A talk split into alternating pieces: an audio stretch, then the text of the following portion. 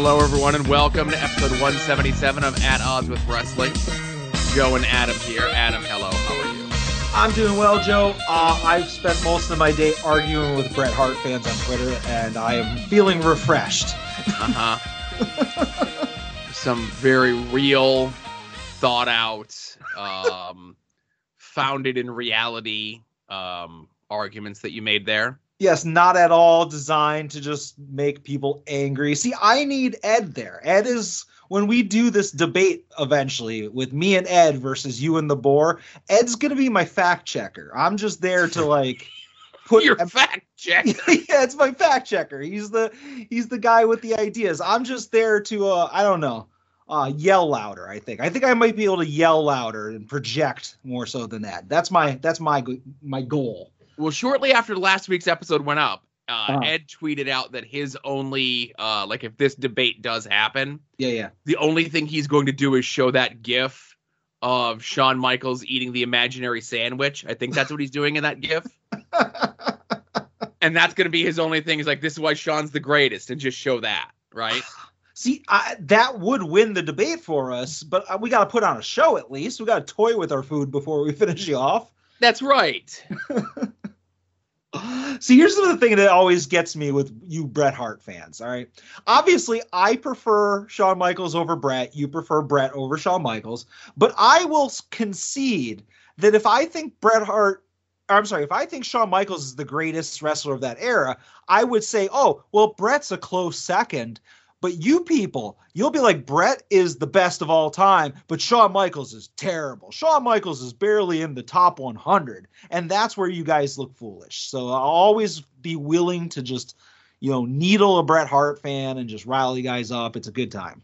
So here's the thing. So as much as I, the, the as much as I defend Bret, Bret is like in my top 10 of all time. Mm like he's maybe number six. He's not in the top five, you know? Yeah. And Shawn's good, but like Shawn's maybe in my top 50. And that's kind of what I rank it at. And the, like there's a lot of other like little metrics and stuff if you really wanted to put things uh right up next to them. Um, you know, obviously if you you want to compare like their similar eras to each other, right? Yeah, you know, I think you, you, have, kinda... you have to go apples and apples because it's sure. like if you were saying all time, like I don't think either one of them is anywhere close to Danielson. You know, like with my okay. 2022 eyes, like Bret Hart makes I'm sorry, Danielson makes Bret Hart look like Shawn Spears. you know, like in okay. both in the ring and on the mic. You know, there's no comparison. So when you compare Bret Hart, you have to do it against his contemporaries. Okay, so right, so like if we're looking at like, and we'll say their peaks, okay, we'll say their, you know, and again, we're not going to do the whole thing, but just as an example, okay, yeah. we're going to do like like opponents. If I was to take Bret versus Undertaker or Shawn versus Undertaker, okay, and I'm not talking about the Shawn Undertaker WrestleMania matches. I'm talking Shawn Undertaker matches from the 90s and Bret Undertaker matches from the 90s. Shawn gets the nod because Shawn had better matches with Undertaker. That's just because the way the skill set worked. But when you look at Shawn versus Stone Cold or Bret versus Stone Cold, the Bret and Stone Cold matches are way better than the Shawn Stone Cold matches of that same era. Sure, but you can put an asterisk that Shawn was at least uh, allegedly in like crippling pain in those matches. Well, and again, you could put you could put the asterisk that Shawn Michaels was pilled up in every single match that he had from 1995 to 1998, right? So he's um, so that you know they the, all those matches get a pass. You know, I I, I understand because I was um, I I may have been consulted to dig up some archival footage of times when Shawn was pill- visibly pilled up on TV for a project that a mutual friend might be doing. Well, that probably took a long time to find any of that footage. well, I'll say, I'll say this: it was um it was tougher to narrow down specifics. you didn't have like, to go to page like, two oh, one, I'm like, oh, that one time that he did the backstage interview with Jim Ross, and it's like, okay, which one? Because I've got six. Okay, um. The time Like, he well, one references may have been selling injuries, but like this one, if you look at his eyes in the promo, you could definitely see that he's all like glassy eyed and slurring his speech and everything like that. And then it's like, well, here's this uh, pay per view press conference. Well, okay, well, which one are we talking about? Are we talking about Royal Rumble 97? Are we talking about WrestleMania 14? You know, we have to narrow it down because there's been a couple, you know? Yeah. Well, I'm glad that watching all this Shawn Michaels archival footage is bringing you such joy. This is a shame that the same thing can't be said about Bret. You know, you probably fall asleep. You wouldn't have No, been, because you wouldn't have been here for this podcast. Right. And again, I want to get into At Odds. I want to get into our actual show. You know, This is I gotta, the show. We gotta keep we gotta keep it under a lean two hours. um, but ever like Bret has this whole thing of like, oh, he was such a boring promo and everything else like that. You don't even want to get into comparing pro- like matches is one thing, subjective opponents and everything else like that. But if you look at and I'll just pick let's say 1995, 1996, 1997, 1994. Take any of those years and just promos alone. Bret wipes the floor with Shawn. I don't know what world we live in where like people have decided that not only was Bret a boring promo, but Shawn was a good promo. Shawn Michaels has never been a good promo. I think what it comes down to is if you look back at it and you're looking for maybe some energy out of your promos and maybe not the same thing over and over again. I think that's what sticks in the mind is like, oh, at least you're you're fired up coming out of a Shawn Michaels promo. You might be getting some residual uh effects from whatever it is that's fueling these promos. And that's what sticks out. And people will keep on sharing this same Bret Hart promo from 97 and being like, "Oh, look at how great you know Bret Hart is as a, as a promo, and it's always that one promo over and over and over again. Like it's the one where he's shitting on Vince McMahon, and like, oh great, he delivered a good, memorable promo. Congrats. Let's let's save that for the archives. But I'll, I'll argue and say I know we talked about it. It came up a couple weeks ago on this day in wrestling history, but from like whatever that was when he cut that promo on uh Vince, where he's like, "Frustrated isn't the goddamn word for it," you know. uh, From that promo until the time that he leaves WWF. So again, conservatively, a nine month stretch. He's the best promo in the business yeah, where Shawn's promos and you talk about energy or repetitiveness, how many times can we make the same dick joke over and over again? you can never make the same dick joke over and over again. They're like fucking snowflakes. Well. How many times can we chuckle at the same joke of Triple H and Shawn overreacting to Sergeant Slobber? Again, hilarious stuff. Was spitting on him when he, he was cutting a promo on them. But then they Great had the stuff. windshield wipers on their visor, dude. That's good Oh, shit. stands the test of time. It does. Uh huh. Uh, edit this out of the show, but those those Bret Hart promos were really good at that time. So cut that, cut that. You know. All right, I made a timestamp for All right, cool. Joe, do we have a regular show to talk about? It. We do. And now, At Odds with Wrestling presents This Day in Wrestling History. Now, I am saddened by people that do a lazy job at um picking like this day in wrestling history stuff Uh, for like that's why, a, a platform that you have to pay for, you know? Oof, yeah, that's why I don't do any research. Go ahead. Okay. so we're going to go right down the list because I have to end with uh, a personal story. So uh, on this day, wrestling history, 1984. And I'm shocked that I saw so few people talking about this online. But again, Adam, it's 1984. So it happened before wrestling existed, right? Yeah, yeah. Uh, recorded history is pretty fuzzy in that era. Right. Uh, David Von Erich passed away uh, while on tour in Japan. And, you know, there had been a younger Von Erich brother that passed away before they were wrestlers. He was just a child. But this was the first of the tragedy of like the Von Erich family, right? Sure. Um, you know, there's been a lot of speculation in regards to this. Um, you know, people said it was a drug overdose. People said that he choked on food. Uh, the autopsy says that he had a heart attack. Um, you know, all sorts of things. But the major thing was that David was being positioned to be the Von Erich that was going to win the NWA title from Ric Flair. Yeah, and like Kerry was basically like the consolation prize, right? It, uh, unfortunately, yes. So that's kind of the way that those sort of things work. And I always like telling the story. And again, you know, my wife and I, you know, we met through wrestling. We were both wrestling fans. Uh, but very similarly to you, you know, she was not watching wrestling when she was four, you know? Yeah. And when the first of these Von Erich documentaries came out, and you know, you're watching it and you're they're talking about the family and they're talking about the brothers, and they get to the part of the documentary where David dies.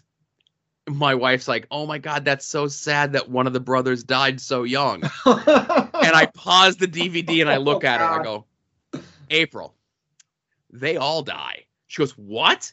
I go, Yes, of the five of them there in this picture, one of them is still alive. And she goes, They all died young. I go, Do you want to finish watching this? And she's like, I guess. But it was just one of those things where, like, she was just like, Oh, I can't believe one of the brothers died. And I'm like, Oh no, it's going to get worse. Yeah, this is, oh, yeah, yeah, yikes. I get that. Uh, so we always mention it 1997 because it lines up with some stuff. Um, that Raw this week was preempted by the Westminster Dog Show. Mm-hmm. Uh, so Nitro ran unopposed with their usual bloated two hour nothing happening card. Uh, but as we talked about a couple weeks ago, you know, as the NWO storyline is going on, um, DDP has already kind of given the diamond cutter to Hall and Nash. He's kind of a man on his own against the NWO, but you have Sting, and if you remember, Macho Man was with Sting for a little while. They come down and confront DDP and do the gimmick where uh, like they poke him with the bat and they drop the bat and turn their backs to see if they'll hit them, you know? Yeah. And they don't all stand together, all three of them, but like they do kind of fend off the NWO, you know? So they're kind of like building that a little bit. Yeah, and I remember towards the end of the the Monday Night Wars when WCW was in its dying days, and I was fully on Team WWF at the time and there would be the weeks where the WWF would be preempted for Westminster or like tennis or some shit. Yes, the US and, Open, sure. Yeah, and the WCW would lose to the dog show, and I was so happy. I was like, aha, fuck you, WCW, die company. And, and not like obviously 22 years later, I'm like, oh, I like WCW 2000, you know. so appreciate what you have when you have it is my is my lesson there. Yep. And this one I saw some talk about, but not as much. This day in wrestling history in 2003, uh, Mr. Perfect passed away. No, I mean, it doesn't seem like it's that long ago. Like I'm no. looking at, you wrote down just 2003 Mr. Perfect. I'm like, oh, is that when you know he made his return to WWE or something like that? Like 2003 on paper looks like it's forever ago, but uh huh. Wow, I'm old. Yeah, I don't. I, like I said, uh, I don't give Adam the full show notes. So uh, you know, I just I give him the bullet points. You know, if I saw everything we were going to talk about, I wouldn't show up. Right. Yeah. uh, but this was one of those deals where, like, you know, he had his return to WWF in two that in the beginning of 2002. He was the mystery person in the Rumble. Uh, he makes it almost to WrestleMania uh, because, you know, there's the or no, he's not on the WrestleMania card but I think it's like April or May of 2002 where he gets let go because of the plane ride from hell, the one where him and Brock are wrestling on the plane. yeah. Almost brought and, the plane down, almost opened the wind- doors. Right. Uh, then later 2002 he's in TNA and like the the startup of TNA and he he doesn't look good, right? Yeah. And it's a bummer, man, because like he was one of those guys, like he was still young when he passed. Like he still could have had a halfway decent run in him, but he was one of those guys that just ran hard and like I think he was definitely like a wake up call for a lot of people of his generation, but sadly not enough people of his generation. Yeah, and you know I think it goes without saying. You look at a lot of people from this generation, like the current young guys that are wrestling right now you know, they look at Mr. Perfect as being like one of their favorites, and I think that's the reason why you have a lot of people that just go home and play video games now. You know. Mm-hmm. And also, I'll say this just to kind of uh, end it around from the beginning of the show. Uh, look at Mr. Perfect's matches against Shawn and look at Mr. Perfect's matches against Bret. Which ones are better? Bret's. No, Bret Bret ran into Curt when he was younger, and uh, Sure. again, not hurt. You know, if Shawn Michaels had the opportunity, oh, uh, to wrestle a healthy Curt Hennig, then those matches would have been better. I think again, we're comparing apples and oranges. I, I uh, 1993. Bret has a match at King of the Ring with um Mr. Perfect. August of 1993. Shawn has a match with Mr. Perfect at SummerSlam. Two months apart, same year. One match is really good. The other one is a snooze fest. I can't understand why Mr. Perfect wouldn't uh wouldn't work with Shawn then. I don't know why he made the match bad. They were actually very close friends, and Shawn considered Perfect a mentor, and they were riding buddies. Oh, you know, it must have been a rib. I, I remember they they used to say Curt Hennig was a big ribber, so Uh-huh. that's what it is. He was ribbing Shawn. Yep, by having a bad match with him. Exactly. You know, Yeah. haha, real funny stuff. You know, So, uh, last but not least, uh, on this day, wrestling history, 2013, uh, the Chikara event, While the Dawn is Breaking, took place from the Easton Funplex. Now, this is something that we are going to watch uh, in pieces, of course, uh, in about a month for my show homework of stuff. We're going to kind of finish out 2013 of Chikara until the the shutdown angle, right? okay. Um, but this match or this show is uh headline double main event. Uh, Eddie Kingston defending the grand championship against Kevin Steen, and the Young Bucks defending the uh, Campeonatos de Parejas against the uh against 3.0. Uh, Matt Lee and Jeff Parker, you know, whatever the hell their names were then. That's what their names are now, right? Yeah. So I bring this up here um, only because, um, Adam, are you familiar with, you know, maybe you've seen it like on whatever social media is that you use. Am I the asshole? Uh, like, am I familiar with the expression, or Yes. is this? Oh, of course. I, I I say it daily. right. So there's like a subreddit and social media forums and stuff where people will give a story, they preface it and end it with saying, Am I the asshole? Right. Yeah, absolutely. And then you also remember about two years ago when speaking out happened, and a lot of people, you know, had a lot of their their very bad dalliances come to light. Sure. Okay, so around that same time, someone attempted to get me canceled. It's about time. But go ahead. Okay, so it was because of something that happened at this show. Uh, so this person contacted like three or four different people that I know with the same story of what I did to them at this show. And I'm going to share that story now. All right. Uh, so they claim that at this show, I yelled at them in front of the fans. Again, no spoiler, but there's a part in the match, in the main event, uh, where there's a super close uh, near fall, right? It's not the finish of the match. Okay. The person running sound hits the music for the finish, right? Mm. It's not the finish. Uh, Bryce gets up in the ring, starts screaming 222 before the person realizes what happened. They're mortified. Uh, they get up to go get the belts off commentary and then claim that I start yelling at them in front of all the fans while the show is going on. Yes. I then went backstage after the show and tried to get this person banned from working shows, which caused a huge argument in the locker room. Um, and Kevin Steen stuck up for this guy. Kevin Steen, who again, um, again, so we'll get into that. Um, Kevin Steen stuck up for him. Um, but this person was trying to float this story around, trying to get me canceled for being a piece of shit.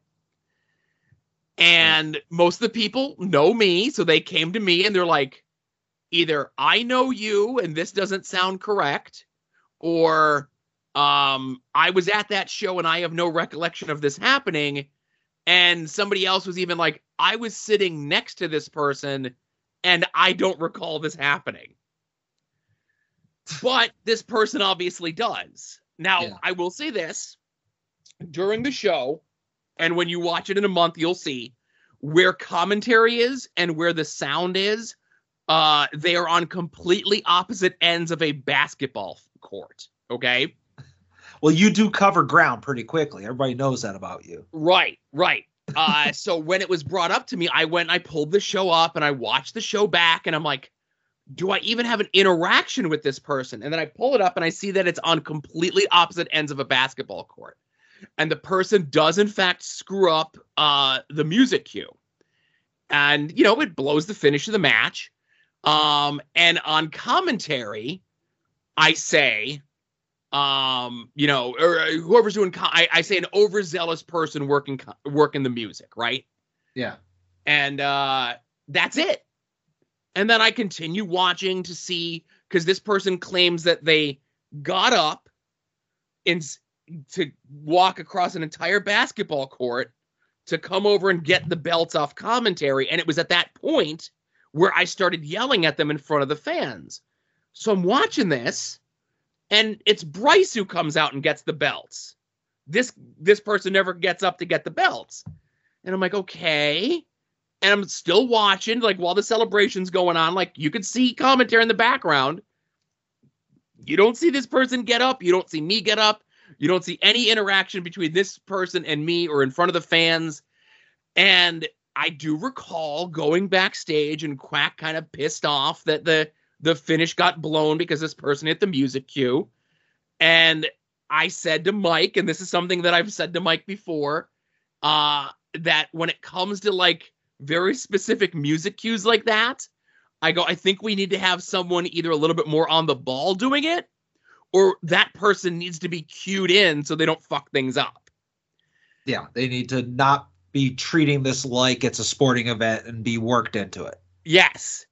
Um, you know, you don't hit the bell or you don't call for the music until the referee tells you to, you know, whatever.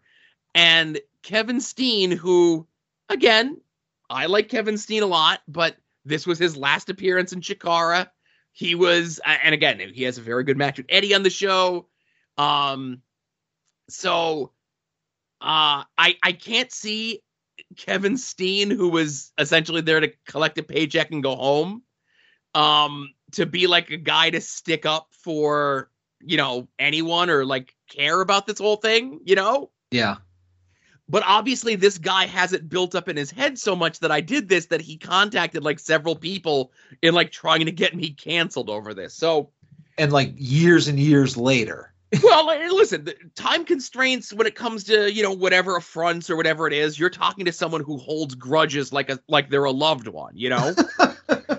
um, but I, I I say this in that um, if you're a listener of this podcast or you're a someone who is a listener of this podcast and they've told you uh, what a piece of shit I am, you know, let's let's hash these things out. You know, I don't like to have these things. Uh, hanging out there over my head. You know, um, my memory ain't what it used to be. I haven't taken many bumps, too, uh, my entire life.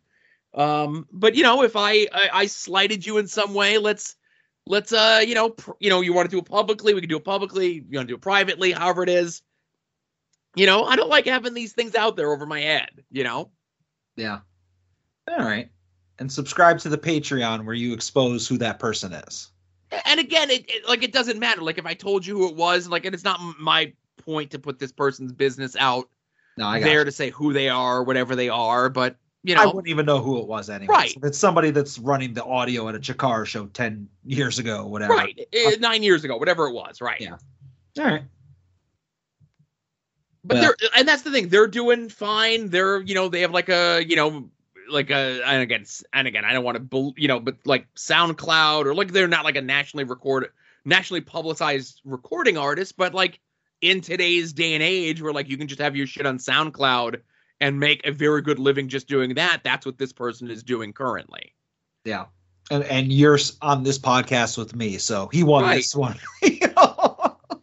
Right, I think we're we're everyone's doing better. But again, that kind of stands out, you know, you tell me um, if I've ever done anything to slight or untoward you and, you know, what have you. That's all. All right. Uh, so, uh, hey, let's get into what we uh, want to talk about from wrestling this week, huh? Yeah. I'll tell you what, Joe. I, I was watching wrestling this week, obviously, as I'm contractually obligated to do. And I was thinking to myself, for whatever reason, there's things this week that would have fit into likes and dislikes. Uh, Mhm. But I, I'm not opposed to us giving people a revote. Uh, just because I know there was a lot of controversy. For whatever reason, everybody who cares didn't listen to the episode where we put it up to a vote. So Well, I, I I was told that we did it over a holiday week, like a, a two week holiday Oh. of Christmas and New Year's. because those So podcasts just aren't available. Yep. You know. you have to listen to those podcasts live otherwise they just float away you know but uh, maybe we'll do a, a revote in the future. But anyways i just wanted to bring that up. I do have a couple talking points. I'm going to start things off with all of the hype surrounding mr tony khan's announcement uh, regarding aew dynamite last night. Um, i took it when i read the words announcement and i pretty sure that that's how the tweet was framed uh, i thought that there would be more than a couple debuts. So, little underwhelmed by the fact that it was just some people showing up. And obviously, the first one was Switchblade. I don't care about no Switchblade. Uh, I stopped watching New Japan when all the Bullet Boys formed AEW. So, uh, don't care about Switchblade. Maybe that's cool. Maybe it's not. I don't know. I did pop for Keith Lee. Um, the, when his music hit, he got the Orange Cassidy pop, you know, which was pretty sweet. He then wrestled Isiah Kassidy, and it was like a competitive two segment match that should have been a squash. Uh, the parts where they made Keith Lee look like a monster, like when he's flung Isiah across the ring, was awesome. The time when he caught the guys that were diving out, both members of Private Party, that was awesome. But you didn't need like a 15 minute long competitive match, and I get it, the match probably wasn't that long, but it felt like it. So I, again, I like the fact that he showed up. Uh, good for him to not have to be Bearcat anymore. But uh, I have mixed feelings about Dynamite overall. Like I said, I expected more, having the hype of an announcement, and then we had what we got. And hopefully, you know, Keith Lee doesn't end up on Dark in like a week. Uh, and other than that, I very much enjoyed. I don't know if you follow cringe wrestling takes on Twitter, just them exposing all of the WWE stands. They were talking about how Keith Lee was like the second coming of Brock Lesnar or Roman Reigns, like six months ago, and then they're all laughing at AEW for signing an NXT reject. Very good reading. Go look for that Twitter account. But that's my take right there on AEW. Um, I will say this: I do have most of those, like uh, the the the cringe account that you're talking about, like all the. Uh, I know he does screenshots of everyone, Yeah. but most of those, everyone that he does, um, I I already have them like muted or blocked or muted just because like I'm like I don't need this like toxic toxic nonsense on my timeline. You know, I just you Yeah. know don't need it, right? I used to like, and this is going off on a tangent. Uh, back, you know, when uh, uh, Trump was allowed on Twitter, I didn't want to follow Trump because I didn't want to inflate his Twitter followers, but I wanted to see the stuff that he was tweeting. You know, just because it was Sure. newsworthy. So I would follow this other account that just basically uh, didn't retweet his stuff, but just cut and pasted it. Right. Uh, and then, like you said, I after a certain point, I was like, "Oh, why am I just reading this? It hurts my brain. I'm I'm gonna stop." But I can see where the the not following the cringe account would be beneficial for your health.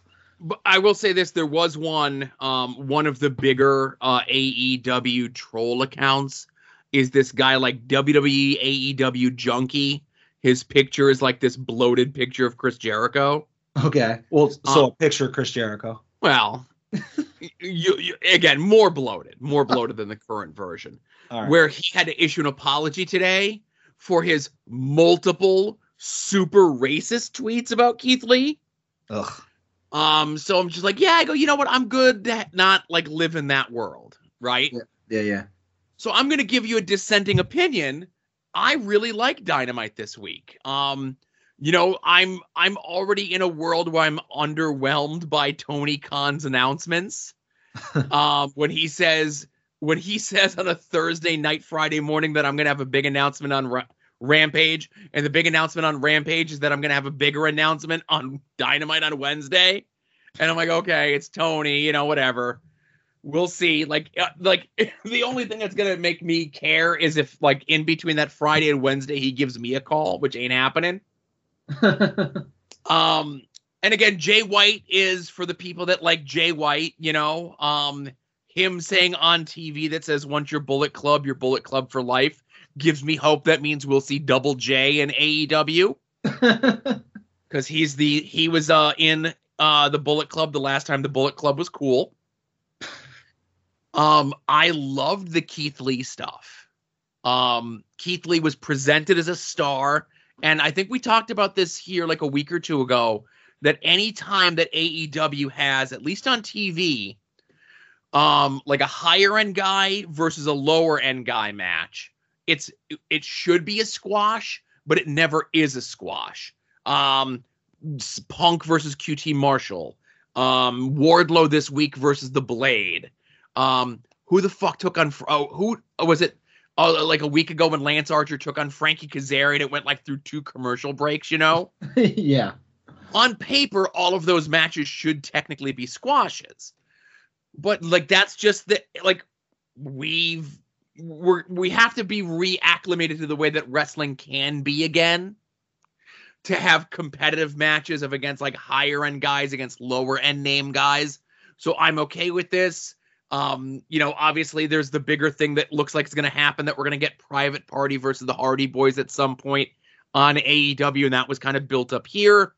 Um, Keith Lee worked a little bit more s- strong, big power man and looked great doing it, as opposed to big giant man who can also do flippy floppy fly stuff. Um, and again, private or public, you know, it's none of my business. And everyone was remarking about the physical state that he was in. He should have been in better shape being on TV after being off for 90 days. He looked like Keith Lee. You know what I mean? Yeah, I mean, he didn't look any different to me. Like I thought Right. he looked great. You know. He came out, he got a superstar reaction. And you mentioned him being on, like, oh, I hope he doesn't get relegated to Dark.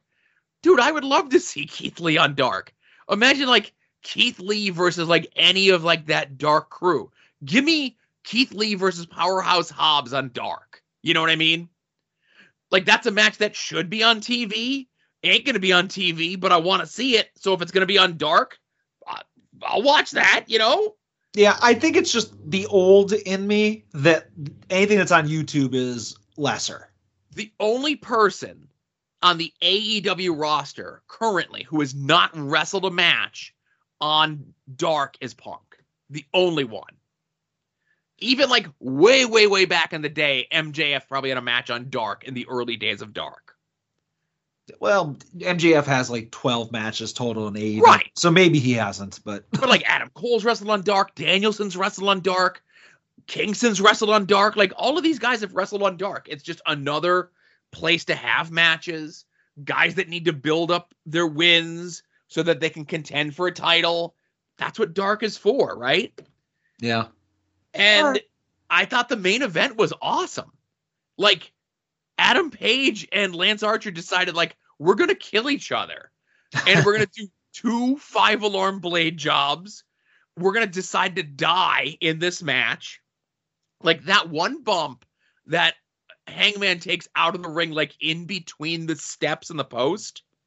Yeah, like Archer does like the the flippy do razor's edge thing. You know? Oh my god, that was like one of the scariest things I've ever seen in my life.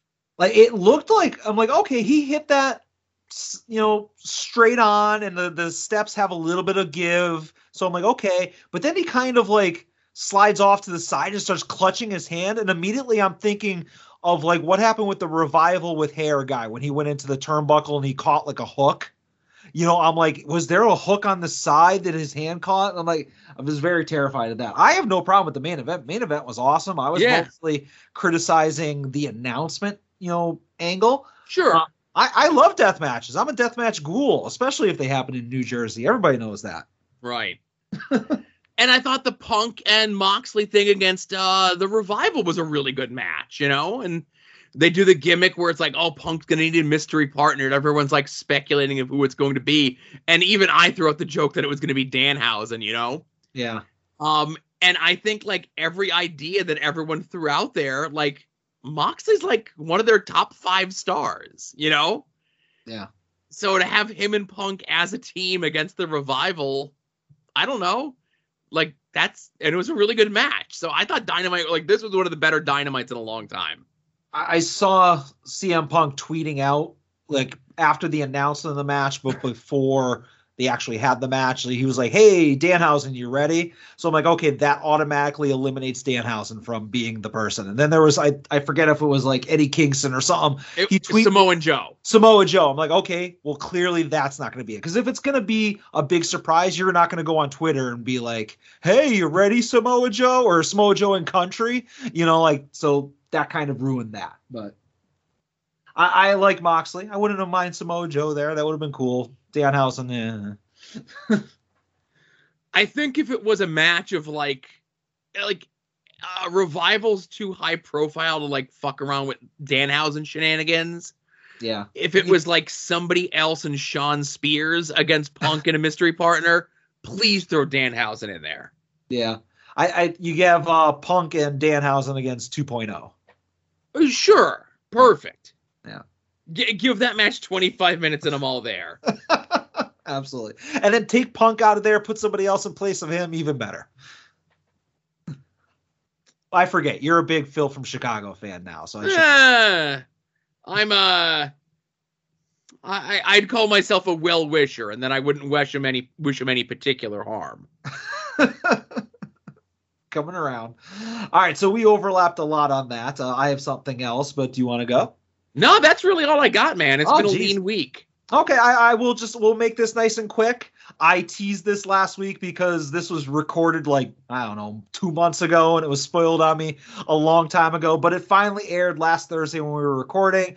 Uh, Broski won the Impact Wrestling Digital Media Championship, which obviously is a made up title. Uh, I think that you know Broski's not one to to trot around a made up title, so that does bring him down a little bit. But the reason why I'll mention this and the reason why this is in my likes this week, Joe, is because he finally turned heel, and it was kind of weird seeing Broski be this hated, hated heel on the Indies and AIW and GCW, and be like this white meat shining baby face in Impact. So I like the fact that there's some conformity to to my Broski now. But uh, that's all. I just wanted to bring that up. Yeah, and I think what he technically has four belts now, the two AIW ones, uh the digital media impact one and what's the fourth one? If anyone would know it's oh the internet title. Yeah he considers the internet and i'm a little disappointed. I'd like to you know what i might i have never submitted a question to ask major pod but i might do it just for this. I want to know why he's not acknowledging himself as the gcw universal champion. He never lost that belt and he's mm. still in gcw I think that that's a that's a missed opportunity when he takes his Ultimo Dragon photo and he has all the belts. like that's that's just another perfect belt to be in there. But yeah, he does consider the internet title as being the fourth one. And then on Saturday he's going to win the NWA title. Is that show on Saturday or Sunday? What did I think it was on Sunday? It's on Saturday because that's why he's not going to Toy Ohio or one of the reasons. That's right. And and listen, man, I'll say this: like you know, I joked around and I say joked around and said like fucking like why not put like if you're on the lower end of things, you know, like why the hell not put like your title on Broski? Like honest to God in 2022, like what does the titles really matter? And like if Broski can go around with your title and talk about it on his, you know, huge podcast and tweet things out to his like 1.3 million followers or whatever the hell it is. And then when he takes his other bookings, like he's on GCW next week, and like, you know, there's a person out there who argues that OVW is an uh the, is the number three promotion of the United States because they have local access TV, and uh that person also thinks just because a match happens in the Tokyo Dome, it gets an extra three to four stars. But like NWA like Broski wins the NWA title this weekend, and then next weekend he wears that belt to GCW. Like more people are going to see the NWA title at a GCW show than they are going to watching it in an NWA show. Yeah. And I, I like, and again, I can't speak for why certain belts don't show up on other, you know, shows. Obviously, I know why the GCW World Title didn't show up on Jerry.tv. That much is obvious. But like, yeah, yeah, I, I like how the Impact Digital Media title is on Beyond. You know that was cool, and like I, I don't see any reason why the NWA title you know, wouldn't show up in AIW when, you know, Broski defends after he beats Wes Barkley, you know, like that kind of stuff. Well, and that's so that's the one thing, you know, obviously Wes Barkley is going to beat Broski for the uh, absolute and intense titles on Friday. Unlike. And he's lucky it's only the digital media title and not like the T like the X Division title or the TNA Legends title or the OG TNA World title Uh-huh. because uh I don't think he'd be leaving the building with those belts. oh yeah, is there is there a huge uh, Impact fan there? There's a uh, yes, there's a there's a huge stiff uh, TNA fan there whose dream in life is to have a monsters ball match with Abyss. oh, uh, a Stiffy McGee type fella. Yes. All right. And first of all, did Sti- I'm getting on completely off topic. Did Stiffy McGee cut his hair off? Yeah, he has like a short boy. Yeah. What the fuck? Why did he do that? I don't know. I don't know. He's a kid. Why do kids do anything? You know? As a man who doesn't have hair, when I see somebody squander something that beautiful, it fucking makes me mad. Like not mad enough to tell him. that, that's crazy Doc. But when I, I I saw that picture on Twitter and I'm like, what the hell? No, he looks good. It's a new look. Listen, he could grow it back. You know? yeah, must be nice. Yeah. all right, well that's all I have for for talking points. All right. Good. We uh have to talk about the uh, homework I assigned from last week, right? Yeah, play the jingle.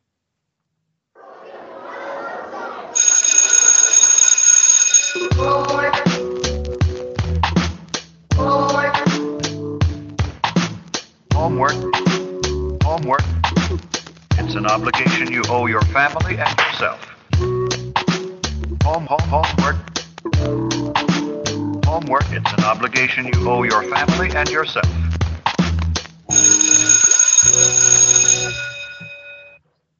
All right. So uh, I had assigned uh, to Adam and to all of you, the listeners, the 2012 Chikara i pay per view season finale, Under the Hood. It was a big, giant show. Uh, I did not have you watch the entire thing, but I will say our good friend Kevin, who we'll probably hear from a little bit later on in the voicemail over on maskedlibrary.com, whenever we do these homework things, he always a write up in full on the show. Um, I may have watched an extra thing or two as I was watching the show because sometimes those match listings on Jerry's Internet Wrestling Emporium aren't complete. Mm-hmm. Yeah, I did the same thing. Um, I was actually going to call you out on it, and I'll get to it as we get to it chronologically. But uh, I made it a point to not watch every match because you said skip, skip, skip for a bunch of them. But I watched Sure. like the, the introductions. You know, I like to just see who's fighting who, and you know what they're wearing, that kind of stuff, and then see the finish. So uh, I did check out most of it. But we will start off. You did assign two event centers from YouTube, uh, 1122 and 1129 of 2012. Both of them hosted by Bryce Remsburg. The first one had a Tim Donst promo where he basically talks about Eddie Kingston being a bully, and Eddie roughed him up when Donst was just a young boy, and it kind of made Donst not want to be a wrestler. Um, and then we had a mysterious and handsome stranger promo where he was actually cutting a promo in a stable talking about having a bucket of pig slop. Maybe that'll come up later on in the homework. And he knows a pig when he sees one. And uh, the the promo ends with him petting a not at all frightened by a yelling, mysterious and handsome stranger, uh, a, a live actual horse. Um, so we got to see mysterious and handsome stranger in his natural habitat. So that was a, a cool first event center. All Uh, yeah. uh, listen, it was anytime that there's a mysterious and handsome stranger or related promo that it shows up on YouTube, I got to make sure that it, I bring it to your attention. I appreciate that. All right, so for the second event center, we have Eddie Kingston, uh, basically retaliating promo wise against Donst. He talks about how he made Donst and he's going to destroy Donst. Um, and then we had an Ultramantis Black promo where he basically talks about Delirious and you know their match coming up that Joe didn't want me to watch because he doesn't like Ultramantis Black for some reason. Um, but uh, one thing that I, I this was probably there for a while, but I just noticed it, and I'm going to ask you now: Why is Sean Mooney on the backdrop of the event center? It's an Easter egg because Sean Mooney was the host of the old World Wrestling Entertainment uh, event center where he would have all the monitors behind him. You know, Sure. do you remember Yeah, yeah. those? No, of course. I just didn't know if there was like a thing like Bob Saget where Sean Mooney had some kayfabe role in Chikara. No, they just threw it in there as a goof. Okay. All right, on to the show proper. As you said, this is the season 11 finale, Under the Hood, December 4th, 2012. You told me to skip the opening match, which was Fist versus 3.0. I did watch the 3.0 promo that opened it up. 3.0 wins and ends up with three perns. Uh, next up, you told me to skip Icarus versus Dasher Hatfield. Icarus didn't do any kind of crowd stuff, no pre match crowd work. So, uh, despite the fact that he won, he lost in my mind. And uh, this kind of followed that uh, that Sugar Dunkerton angle where it's like Icarus is trying to turn Sugar heel and Sugar's like reluctantly, accidentally doing heelish things. You know, he's trying to be a baby face. Uh, but uh, who knows that Sugar wouldn't turn heel until he tried charging people 20 bucks for a seminar years later. But that's about it for that match. Um, the first one you told me to watch was the big tag team match of Jigsaw, the Shard, Soldier Ant, and Deviant versus Mike Quackenbush, Fire Ant, Green Ant, and Assailant.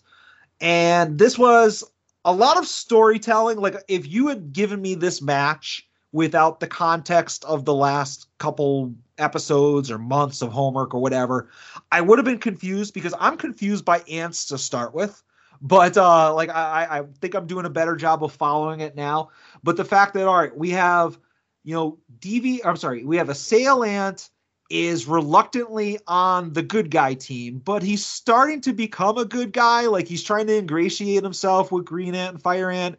And then you have Soldier Ant is over on the heel side, and like he just wants to be back with his buddies, but he doesn't like the fact that Assailant is kind of, you know, winning over the baby faces. And then obviously you have the heat from uh uh Jigsaw and Mike Quackenbush. So there's a lot of moving pieces in here. Um you know, I won't break this down completely, but like uh, I'm just kind of looking through my notes.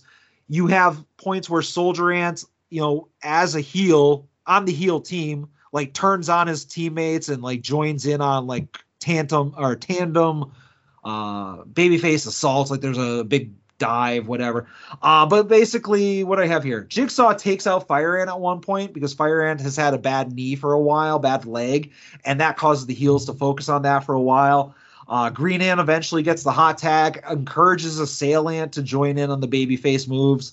Uh, eventually, Quack faces off against Jigsaw, but Quack doesn't want to hit Jigsaw, like, which doesn't make any sense to me because Quack has been a dick the last couple of months of these shows, like, like aggressively attacking people. But like, he's all of a sudden he's like, I don't want to hit Jigsaw. He had no problem like fighting Soldier Ants, you know, who is a babyface, but he doesn't want to attack Jigsaw. Um, Jigsaw himself is not hesitant though, and Assailant ends up basically diving in front of Quack and saving him. Basically, there's a, a super kick attempt by one of the bad guys. I forget who it was. Assailant takes the bullet for him, and Shard hits Assailant with a double foot stomp. Deviant gets the pin for the Gekido. And uh, the match ends. Colony helps up a Assailant after the match. So a lot of stuff going on. It's a lot of like culmination and continuation of the storylines we've been seeing so far in season 11. Yeah, so I thought this was a hot, fun, action-packed match. Um, there was um, I I would always make it a point on commentary, especially for the iPay per views, to do like a lot more of the move names and stuff. Yeah, to know the names of everyone's special moves. And if you watch the entire show, this was one of those shows where I went up to everyone and I'm like, hey, do you have a move you're going to do in the match? And you're going to do it and it has a name. And they actually did. And they told me and I said it on commentary. nice. All right. And so obviously, and I'm asking this, a lot of these storylines are going to be continued in season 12. Yes. Okay. Uh, I just didn't know, like, sometimes I don't know no Chikara. You know, I didn't know if hey the season's over and we're starting with a shiny new number one next month, or if the continuity continues for a lot of stuff. The, right. Again, these these the this show and Chikara has continuity that goes all the way back to like 2005 that they're playing off like on these shows. You know, so gotcha. All right, so next up we have the Young Lions Cup being defended by Mark Angelosetti, Mr. Touchdown versus ACH. This is a rematch of the finals of the Young Lions Cup, which saw Mr. Touchdown win. Um, if Veronica Ticklefeather is Mark's cheerleader, why doesn't she dress like a cheerleader, Joe? Why is she still dressing like a, a band leader? Well, um, I that I can't explain. Um, but if I was to guess, it was because at least for this show, you know, she knew that she was going to win win homecoming queen, so she was wearing her homecoming outfit. Yeah, I mean, but even like previous shows, she still was dressing like she was accompanying Archibald Peck to the ring. You know? Okay. Um. Well, I I do know that there are and have been schools, high schools, colleges, etc., where like your drum majorettes and your flag people and so on and color guard and all these things are all con- included in with our idea of cheerleader skirt pom poms the whole thing so that that's how i'll explain my way around that fair enough all right so commentary uh, makes it a point to say that uh, Mr. Touchdown is distracted by the fact that uh, Mysterious and Handsome Stranger might show up at any point. Um, but Mr. Touchdown is in control for most of the match. ACH briefly gets some offense in, but it's mostly uh, t- Mr. Touchdown grounding him. You know, like ACH will get some high flying moves in, but you know, eventually the strength of Mr. Touchdown stops him. Um, so after a while being beat up, ACH does like a sleeper spot where you know they're like uh, his arm, like oh the ref's like oh lift your arm three times, whatever. Uh, and like after the third one, the Hogan like you know no no no I'm not out. He immediately turns into like a house of fire at that point, hitting a Hurricane Rana and like an Ace Crusher. So I don't like when you are like almost dead from a sleeper, and six seconds later you're like the most energetic person in the world.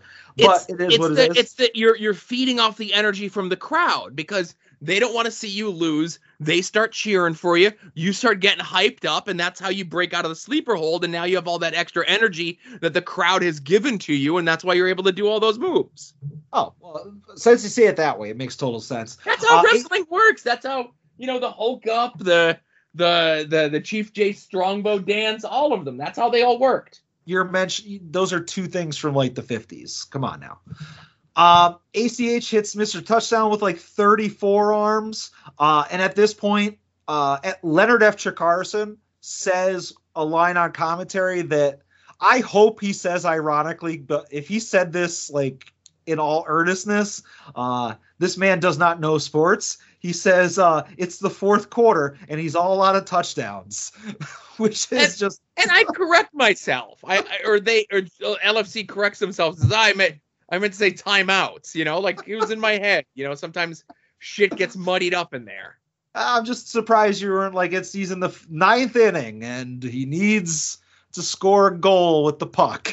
No, so and I'll say this. So if this was a less serious match, that would have been intentional. yeah. But it was a serious match. It was for a, a championship, you know?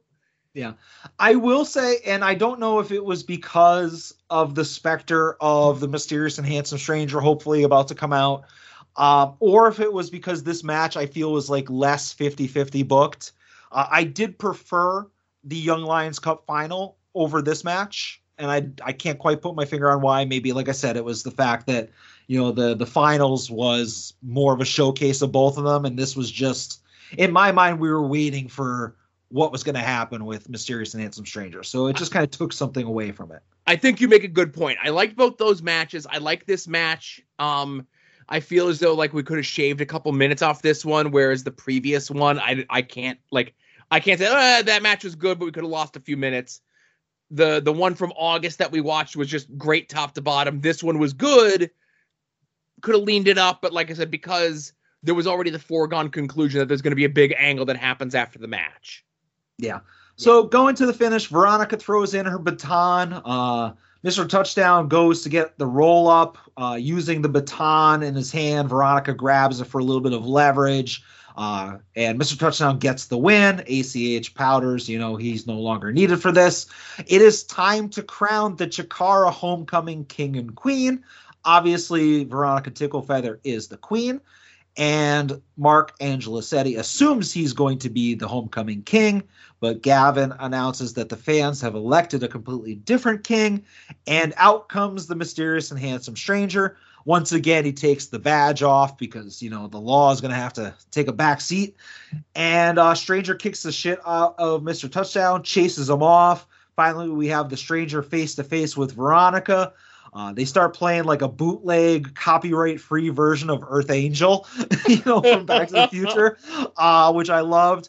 And uh, at this point, like sh- Veronica wants to unmask the stranger, um, but you know he's reluctant. He spins her around, tells her to cover her eyes, and the stranger goes out of the ring and grabs the slop bucket that was introduced during the uh, event center and covers her with it, then unmasks to reveal Joe. This was the this was a swerve, brother. Uh, this was Archibald Peck the entire time. And What? I am blown away. Uh, we had chants from the crowd that might as well have been coming from my living room. Of we had no clue. We had no clue. Um, you know, big big reveal. Um, again, it, it doesn't make any sense because Archibald Peck was this down in his luck and can't get a win and kind of a pushover. But Mysterious and Handsome Stranger was one of the biggest badasses of like that era of Chikara. Like if it wasn't for Eddie Kingston, people would be talking about like this being the time when he would have been the grand champion, you know. But uh, again, very much shocked. Wink is furious. He sends in Condor security. Now we've seen Condor security in the background a lot of times, and every once in a while, you know, they'll get involved in stuff. Uh, there's like a, a bald guy, you know, and he, he's, he's pretty big. But there's this other dude. This dude is fucking massive. He's like a jack mountain of a man. Uh, I'd like to see more of him. He basically picks up the mysterious and handsome stranger and just tosses him like he's a, a, box of tissues. It was pretty impressive. But uh, hopefully, this is not the end. I, I want to see where this goes. I do not know what the next incarnation of Archibald Peck is going to be. Uh, is he going to be more of his old self? Is he going to be kind of like a mixture of some of the personas he's had over the last year? I'm excited to see what happens. Uh, yeah, I was gonna say uh, that one Condor security guy got uh, Archibald Peck in a front chancery there to kind of grab him, you know. Uh, and I don't think he really no needed to just because the size advantage that this person had on him, but uh, that did tickle me a little bit. yeah, I mean, oh, I, I I could talk all day about that security guy. That guy, that guy, not a single bump too. Like if a wrestler was to get involved and get frisky with that security guy, I do not think he would take a bump. I would measure it if he did, but I don't think he did. Ah, all right. Anything else about that match? No, no, we're good. All right, I'm moving on. You wanted me to skip Sidney Bakabella, Joe? How dare you? Well, it wasn't on the li- it wasn't on the match listing that's on Jerry's Internet Wrestling Emporium. this was a pleasant surprise. We have Sidney Bakabella come out talking about how he has it on good authority that Herb Abrams is bankrupting or bankrolling this show, probably bankrupting as well. Uh, he is taking this show hostage until uh, he gets what he wants, and what he wants is to give some young upstarts in the back an opportunity. And those young upstarts are Los Ice Creams, which are obviously comprised of Steve Martin and Martin Short. And they will be facing Devastation Corporation, Blaster McMassive, Max Smashmouth, and someone else. Max Smashmouth, you said. Oh, Smash Master. My bad. My bad. So Uh, Max go ahead, gonna- go ahead, go ahead. Max is going to kill me. All right. Uh, somebody You else. listen to this show. Yeah, I know. Well, he heard somehow for the last time I called him Smash Mouth. I don't know. Uh someone else is there as well, like a third member of Devastation Corporation, but like you see him briefly. Like they obviously McMassive and Smash Master are big dudes, so you don't really see the guy behind them, but like the camera never pans on him. Like I don't know if he turned around and left and went right back behind the curtain. Um, so like it was weird. It was alluded to on commentary that there was a third person, but we don't kind of see or is never explained. Um, so obviously they take Los Ice Creams to the thrill zone, get the quick squash, and uh, now they have three points as well. So that is uh Flex Rumblecrunch. Okay. Uh obviously they need a third going years King forward so that they have a third member for King of Trios. Yeah, yeah, yeah. Um obviously me as the commentator, this is an impromptu match. I shouldn't know the name of this person who we're all seeing for the first time. Oh, sure. Um, I know, get I that. no, like as a broadcast journalist, I had no time to do my diligence to find out who this person was, so on and so forth. And uh, you know, um, the ice creams got a little bit more in than I would have uh, liked them to. But again, it's a Los ice creams match. It has to minimally go ten minutes. I didn't expect you to be like, "Oh, that's so and so making his debut." I just meant like, uh, the the camera doesn't make an effort to even see the guy, you know, and then we don't know is he even at ringside? Does he turn Well, around? He's Yeah. definitely on the stage when they come out, right? Yeah, that and then that's it, you know. So that's all. I, I'm just nitpicking. Um, you told me to skip the next match of Delirious, Ophidian, and the Batiri versus Hollow Wicked, Ultramantis Black, Frightmare, Crossbones, and Blind Rage because you don't like Frightmare, Ultramantis Black, or Hallowicked. Uh, but I went ahead and just kind of fast forwarded to the end. The Spectral Envoy gets the win. You also told me to skip uh, the tag team title match of the Bucks versus Sean Waltman and Marty Jannetty, and I thank you for that. I skipped the whole thing. And finally, we have the main event for the Grand Championship: Eddie Kingston defending against Timothy Donst. Uh, we have a Jakob Hammermeier promo uh, about how Donst is not there for Jakob. And uh, I will say Kevin Hellions made a very good analogy where he compared this against something that's going on in modern wrestling, and it's escaping me right now. But you can fill me in while I take a drink. Uh, I'm looking at Kevin's thing here. Uh, he mentions about like Wardlow and MJF. Yeah, yeah. That's what I was thinking about. How like Wardlow is just unappreciated and is just you know taking a lot of shit from MJF, and you know the crowd kind of wants Wardlow to, to to take a stand, and that's what I feel when I watch Jakob being basically abused by Donst, you know, in this match and beforehand and whatnot. Um, so again, they just beat the shit out of each other for like 30 minutes, you know, 25 minutes, and I'm here for it. You know, not a lot of like, oh my god, you gotta check out this spot, but just a lot of solid, stiff wrestling. Uh Jakob is always lurking in this match, causing distractions. I will say once again, we didn't get Jakob's theme music, so I'm a little sad, even though it would have been out of place. Uh, again, I gotta get that on my ringtone.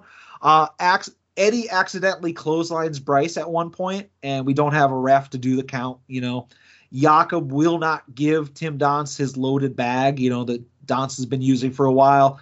Donst pushes around Jakob, uh, gets the gets basically two back fists from Eddie Kingston, and Eddie wins. Eddie retains. Um, at that point, you know, Eddie's ready to to murder Jakob and just kind of to to dare Donst to come in and make the save. And obviously, Donst doesn't give a shit. He powders. And in a cool thing, like Eddie Kingston just kind of shows mercy and lets lets Jakob Herrmeyer live, you know, lets him escape. So uh, I did like that little touch there because it, it would have been perfectly fine and acceptable and within character for Eddie Kingston to just murder Jakob there. But the fact that he's like, uh, get the fuck out of here, you know, was kind of cool. Um, I liked the match. Uh, I won't say, and I'll probably get shit for this. Like, it wasn't like, oh my god, this was must see, but like, I liked the match, and that's about it. Yeah. Uh, okay. Uh, so you you mentioned uh, Kevin's write up over on Mass Library, of course. Um, he he mentioned that he's um, you know because the angle with Donst and Jakob is so strong, he's like not able to focus on the match, right? Yeah. And I think that was a lot of like, you know, we mentioned it before with the ACH Mr. Touchdown match where it's like, okay, there's this looming angle here. So it kind of distracts from the match a little bit. Um, I feel as though we did our best on commentary to keep the focus on like all these different stories that are going on with all this Yeah, and how everything kind of intertwines with each other. Um, and I know it's easy to point to like a current day storyline, of course, um, with uh, MJF and Wardlow, but all this Donst and Jakob stuff is supposed to be uh, Raven and Stevie Richards. Oh, clearly. I mean, really, any alpha and his flunky, you know, over Right. the course of years, you know. Now, before I get into like this about this match, uh, I want to point out I'm pretty sure uh, that is Dan who has called into the show before. I think his Twitter handle is still Human Garbage Dan. Had mentioned uh, recently on Twitter, like watching this era of Chikara again, how and knowing what we know about Chikara in general, how many storylines there are about like you know manipulation and trust issues and like friendships being you know kind of twisted and turned for one person's advantage over another Yeah. um you know obviously there's many more layers to each of them but the fact that there's like minimally four going on at once Yeah. and knowing what we know about mike i don't know just saying uh so It was a now help, you know. yeah. So now uh you mentioned about this match, how this match was just there. Okay. Yeah, I mean, I don't want to say it was just there. You know, I think that's diminishing it. But I mean, I, I it's not like, oh my god, look, seek this match out. I didn't feel that. Okay. So I want to say this, okay? I want to con- I want to let you know, I consider both of these guys, all three of the people in this match, Donst, Jakob and Kingston, I consider all three of these guys my friends, right? Yep. Um even though Jakob is like on the list of like the most kayfabeist motherfuckers in the world, him, Mantis, and Jerry are like the top three, right? Yeah. not in that order, but they're there, right? Uh, Um, so Donst was convinced he was winning the title this na- this day, right? yeah. No one ever told him he was winning the title. Um, you know, Mike is very much one to keep like plans that you know people are directly involved with, like close to his vest, not tell anyone what they're building towards, so they can't put stuff into their matches. You know. Yeah, he, he- was he expecting like at some point in the match, you know, somebody would whisper into his ear that he was going to go over. Or something. Yeah, yeah. so you know, and it's and it's not even like a WWE thing where you have all these guys that say it's like, oh, Vince came in and told me I was going to be the champion, but it's more, more like the the reality of it is is Vince saying like, you know, one day I could see you being the champion, you know, and they take that as like, oh, Vince said I was going to be the champion. Yeah. And no point did anyone in power, Mike Quackenbush, tell Donst that he was winning the belt this day. He But Donst, Donst had himself convinced he was winning it, right? yeah. So when he gets to the building and he sees in the sheet that he's not, he throws a huge fit. He's just miserable, bitching and complaining to anyone that would listen, except for Quack. Um, where it gets to the point where him and Eddie are going over the match, and Don's like, while they're going over the match, is like, you know, I really thought I was going to be winning the match. I, I really thought I was getting the title today. And at one point, Eddie is like, you know what? Fuck it. I'll see you out there and just walks away. And Bryce is like, hey, man, you did this to yourself. Good luck out there. And I'll say this again I like all these guys, I consider them all my friends. And this is a conversation that I have with many, many other people. I've never had to call a match with Donst. And that's all I can say about that. Um, but the storyline does go further. You know, obviously Eddie moves on to other things. The Donson Jakob thing kind of begins to percolate till it gets to about six months later.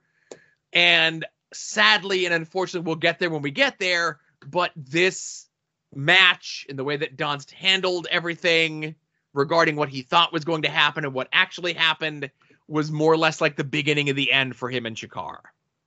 Huh. Okay. Yeah, that's all. It's It's kind of a bummer because, like I said, Donst is a good guy. He was a guy that had like a ton of potential, and I think just sometimes guys just get in their own head in regards to whatever it is. Sometimes they believe their own hype.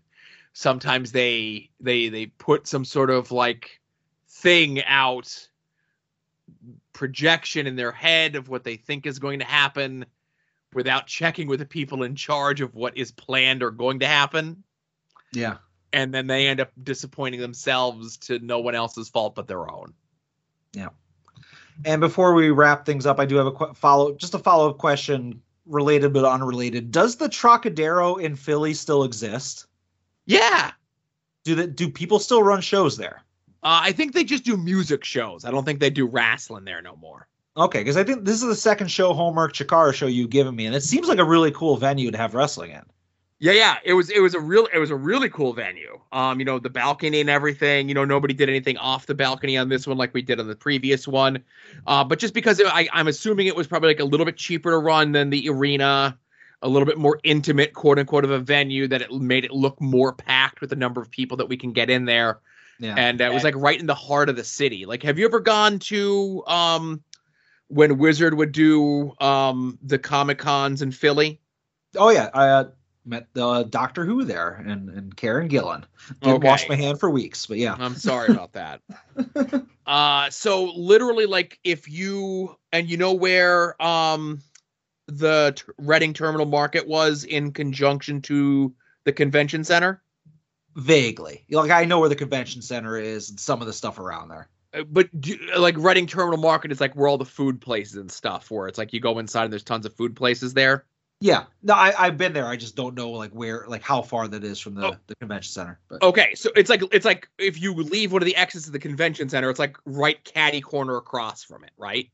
okay, So if you left the caddy, if you left the convention center like you were going to go to the Reading Terminal Market, but instead of crossing the street, you just go left for four blocks. That's where the Trocadero was.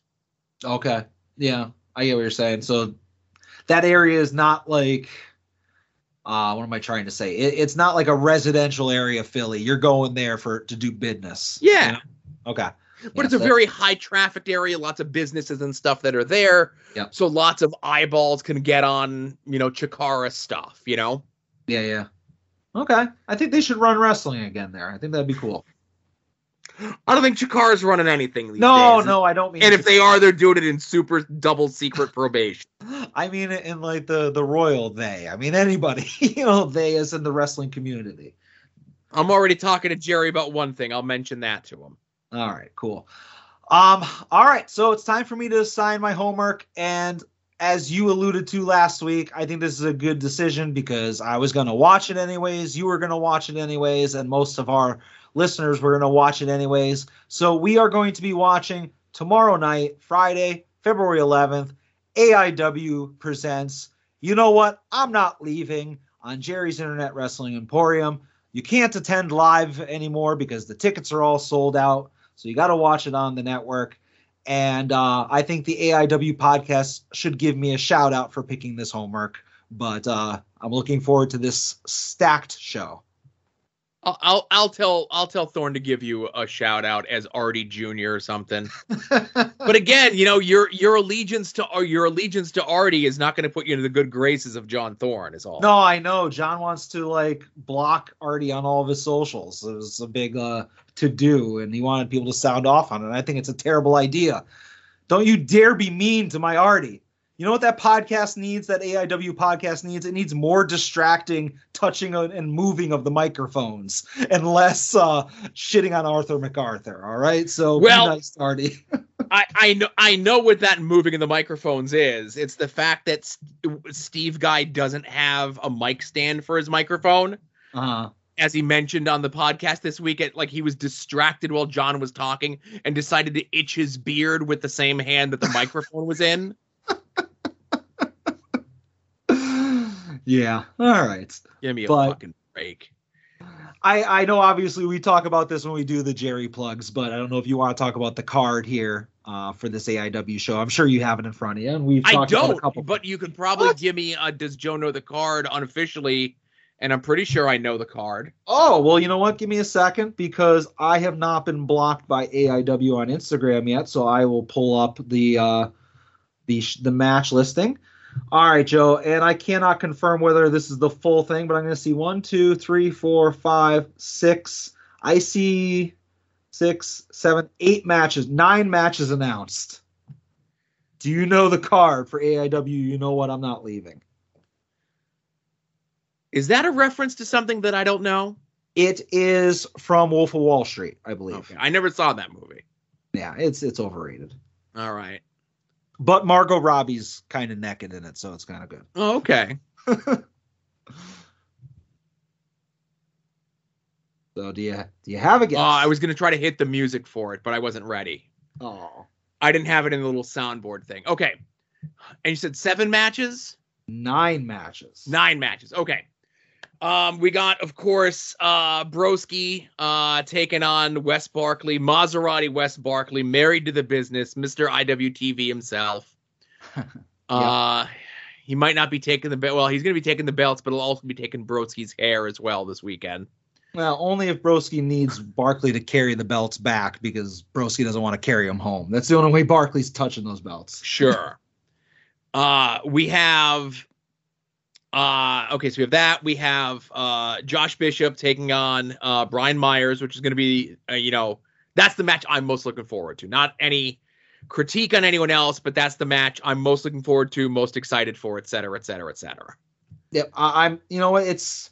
I have not seen Brian Myers compete against somebody like straight up that hasn't been a comedy match, hasn't been, you know, you know, a major pod type shtick match. I think this has potential to just show what Brian Myers can do. You know? Yeah, I, I, and again, say what you will, but I heard good things about the match that he had with um Big Cass on Impact that's airing as we record, and I'll probably go grab that and watch that when we're done recording.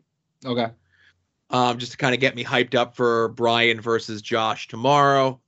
Uh, we have Jocelyn Navarro taking on Lufisto. Uh, I think the last time Lufisto was in AIW, it was in an impromptu match against John Thorne himself. Uh, we have uh, PME defending the uh, AIW tag team titles against the main event, who won the title opportunity in a ladder match at the last show. Oh. There's that word. Uh, we've got the Bitcoin Boys taking on Cheech and Colin. yep. Uh, we've got um, Bulking Season taking on the production of Ziggy Haim and Derek Director. This is true. Uh, we have uh, Casey Carring the Carrington the third and Brian Carson taking on Dom Garrini and Filthy Tom Lawlor. Um. Yes, I'm sorry, I couldn't find that one there, but yeah. Okay. Uh, we have just added Riley Rose taking on um, Chase Oliver. Yep. And then there's a big four man scramble killer match, which is Isaiah Broner, Kaplan, Matt Justice, and PB Smooth. Yep. And I think that's it. Yeah. You got them all. Listen, I'm a, I'm a company man, but I can still be critical of the show. You know what I mean? And I'll tell you what, man, like myself and Chuck, we're taking down the production. This is going to be 2022's bulking season's year. uh, you know, I'll say this: I can't. There's there's not a bad match on the show. Um, no. it, yeah. top to bottom. Listen, and again, I, I say this, I, I you know, I'm a company man. Uh, John has done a great job of building a lot of these talents up, a lot of homegrown guys. Um, and you know, hopefully with Broski and with Hawkins being on the show, at least for the live stream, that helps bump some numbers up. Because the only thing that's missing for AIW right now is just getting like that bump up in the audience. Yeah. You know, um, obviously GCW is doing their thing elsewhere.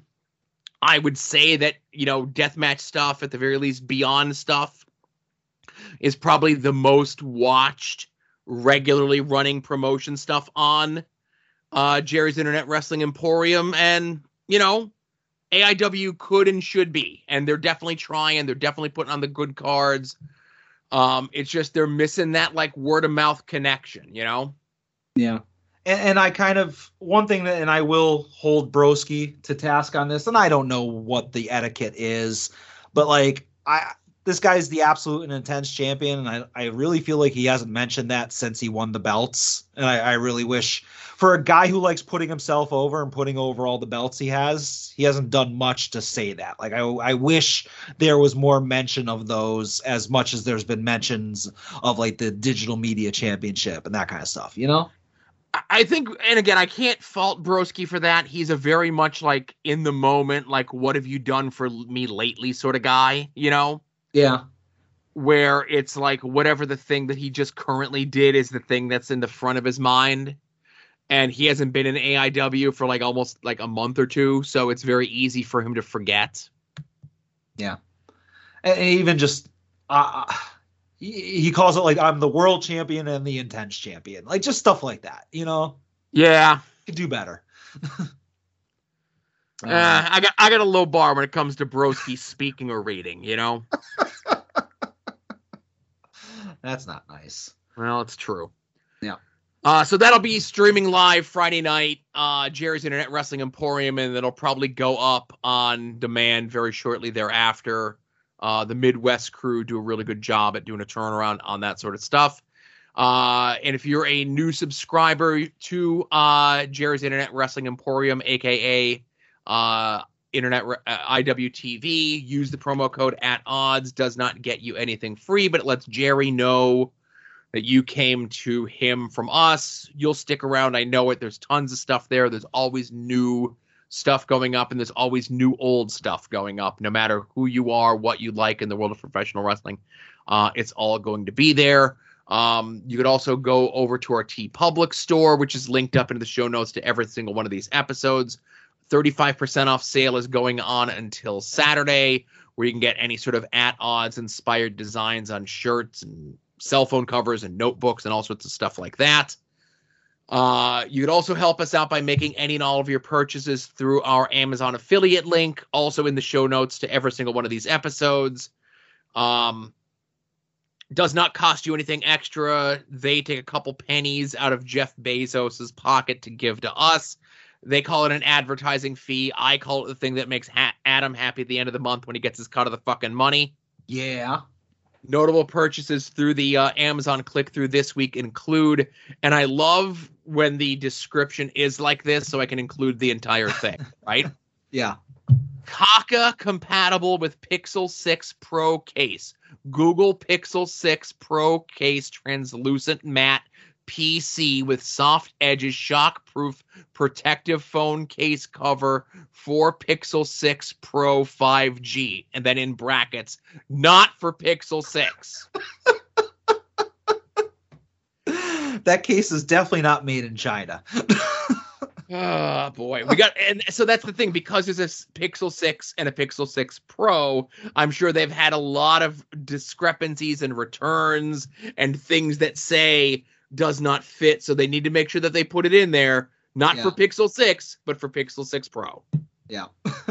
Good old Amazon listings. I love them. Yes. Uh, and thank you to anyone and everyone for um, you know, your purchases uh, this week, this month, or this whenever the affiliate link has been live and active. Yeah.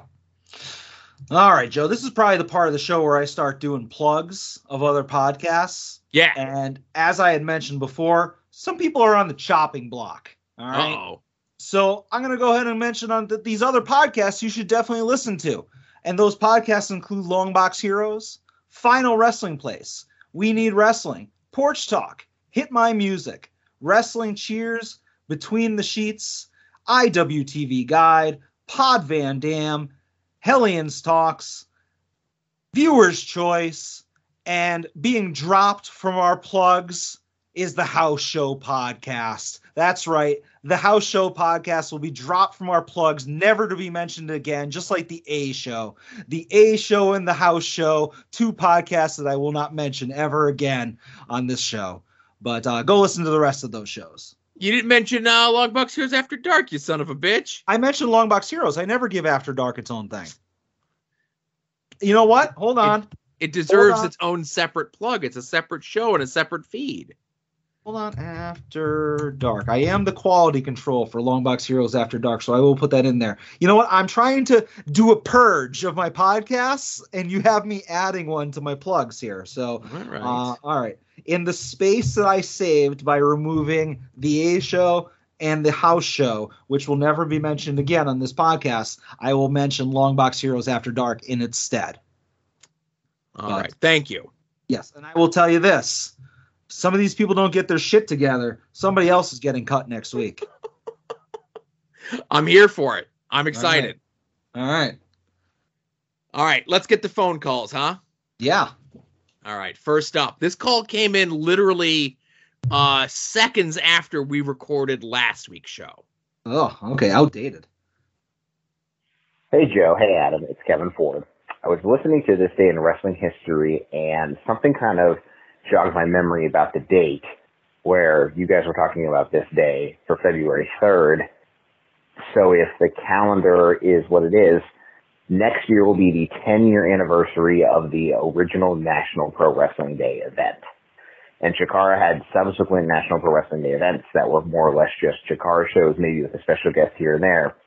But that first one was this enormous two show extravaganza where a bunch of different companies got to have matches to showcase themselves. Like you had bigger companies like Ring of Honor had a match, Evolve had a match, CZW begrudgingly was given a match, and then you had some smaller companies that were given a chance to uh, potentially show a brand new audience what they're all about. And I would like to think that if a show like that were to happen in 2022, especially given their proximity to Philadelphia where the show took place, that the LVAC would have had an offer match on that show. So, if you were booking the LVAC offer match for National Pro Wrestling Day, what match would you put on and why? And I'll put a couple qualifiers on this. Uh, first, I will say that imagine the match itself is happening in the year 2022. So don't think like, okay, if we were using LVAC talent as they were in 2013 or whenever another National Pro Wrestling Day took place, it would be happening in 2022. Um, assume, unfortunately, that Avery Good is at his last match and is retired and is not coming back. And I would try to stay within something realistic. So a couple people who have been on the LVAC shows before, maybe not so much like an AEW talent or somebody who wouldn't be available for that reason. Uh, yeah, just really interested to see if you were to send a match to best to represent the LVAC or turn people onto the company as a whole, what match would you send and why? Looking forward to hearing your answers, gentlemen. Take care. Okay. So is why I need to screen car- calls ahead of time. so you can have an answer prepared. I, I kind of have an idea in my head. All right, so I I will I have something that that popped into my head. Originally, I was gonna obviously suggest something that had Avery Good in there, but you know, Kevin goes and shits on that and says I can't do that because Avery will be retired by that point, and unfortunately, I probably won't have my mark picture either. But uh, what I would like, since I got a tease of this from the uh, the uh, Flying V fights. I want a full on monster heel boar match because I'm going to book the boar. And I want the boar to be in there with somebody like a goody two shoes LVAC some person. And it can't be Dan Champion. It can't be somebody that's like universally reviled. I need somebody that like people like. And I'm going to go with like Puff. And I'm just going to have the boar destroy Puff. It'll be a competitive match, but like the boar will manhandle Puff. And that's that's uh, my offering for uh, LVAC. Okay. So one of the things, if it's an LVAC offer match, it has to have Mantis in it, right? Okay. Yeah. Yeah. And Mantis don't work no singles matches no more. Mantis likes to hide in multi-person matches, right? yeah. So we're gonna do a five on five match where it's Mantis's team of himself, Hydra, Billy Avery, Willow Nightingale, and Ziggy Haim. Okay? Yeah. And they're going to take on the team of Big Dan, The Boar, Jeff Cannonball, uh, Rex Lawless, and let's throw a begrudging puff on that team. Okay. So you have like the five biggest, baddest dudes in LVAC taking on Mantis and a bunch of you know, slighter folks. and then, and like, of course, like the got... baby face team rallies and comes back, and like maybe we do a deal where like all five members of the baby face team slam all five members of the heel team. Everyone does like a big whoa when it happens, and there's your finish. Sidney Bakabella in the corner of the heels, obviously. Sure. Yeah. All right, I like it too.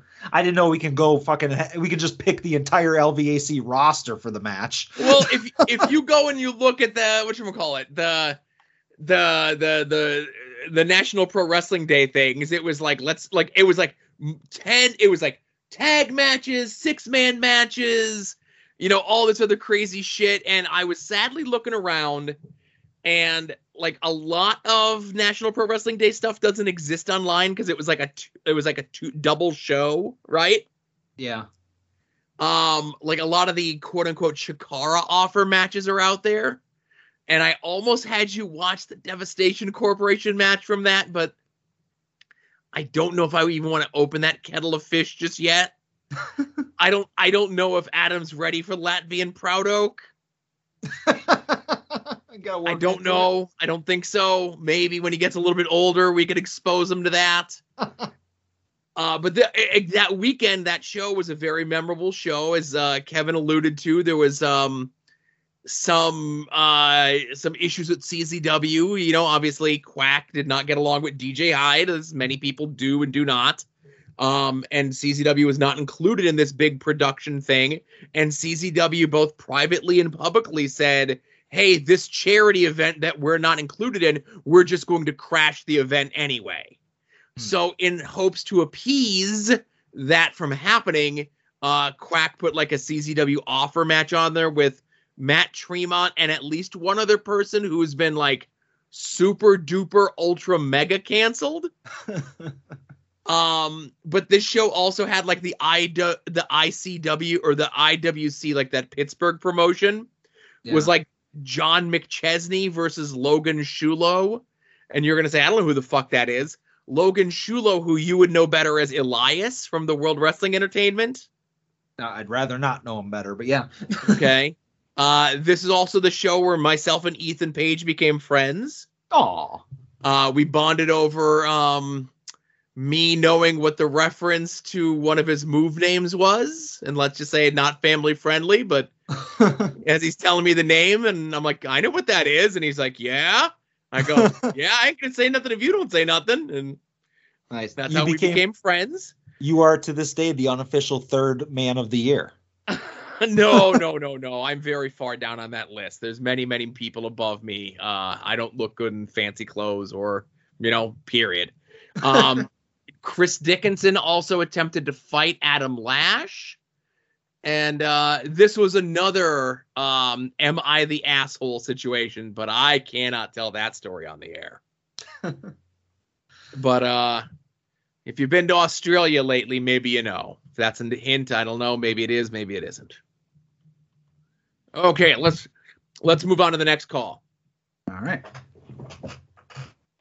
Joe, Adam, this is Corey. My name is Corey. I'm a I'm a long time listener, day one listener. It's my first time calling ever. Uh, I just wanted to say uh, about the homework, Joe's homework this week. This whole storyline in Chikara was like what got me into Chikara, really into independent wrestling. It was a very exciting time. I loved it. I miss it a lot. Um, at the time that this whole thing was happening, there was a after the whole Sapphire incident, there was a contest that Chikara ran and uh, called Immortalized Sapphire, and I wrote a song about Sapphire with my band, Super Fun Yeah Rocket Ship, and it was called Sapphire Fly Higher, and I won the contest, and the video played during the stream of the pay-per-view. It was very exciting, and I was honored to be have like a little tiny part of this whole story. It was really cool. Um, later, I have a tiny story. Later, uh, we played the song in Chicago. Bryce set it up, and uh, we played in the ring during some kind of intermission thing. It was a whole thing. But uh, Joe was taking care of the door, and my bandmate knew nothing about wrestling, didn't know what was going on. So Joe introduced himself as Joe. And so then later, when Joe was letting people in, uh, my bandmate had a question. So he went up to Joe and was like, Joe, Joe, what, and told him, my name is Leonard. Because he was in full Chikarason mode at that point. And uh, my bandmate came back to me and was so confused. It was like, this man told me his name was Joe, and now he's telling me his name is Leonard. I don't know what's going on. Uh, I just wanted to share that story. As a person who didn't know about wrestling, he was extremely confused by this man with two names. Uh, I love the podcast, appreciate it, and uh, I'm a little late on this, but you guys should keep likes and dislikes. That's awesome. Adam, I think we have to bring likes and dislikes back. I think we need to put it to a vote again. I don't think we're just going to go and bring it back, but you know, I think we're hearing a lot of vocal like people that want it back, but there was a lot of people that wanted it gone. So, how about this? Next week we will do another poll. We're going to give a lot of people an announcement. We're going to I'll promote it this week, which okay. I'm doing right now and then on next week's pod, we will promote it again. So you have two weeks or two episodes of notice.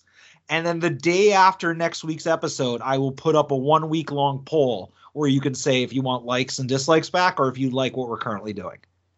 So nobody has an excuse. You know, it'll be we'll be talking about it for two episodes and then we'll see what happens. Fair enough?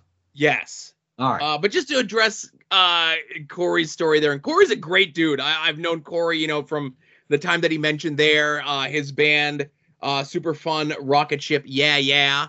Uh, we did mention it on commentary that they did the immortal Sa- immortalized Sapphire song, but you, dear listener, might know Corey from his world famous theme song that he did for the short-lived and very missed podcast Hoops Chat. um, but You know? I go ahead. I was gonna say, like, I remember when Hoops Chat was a thing, and I had no idea what it was. I was like, why is Joe constantly promoting a basketball podcast?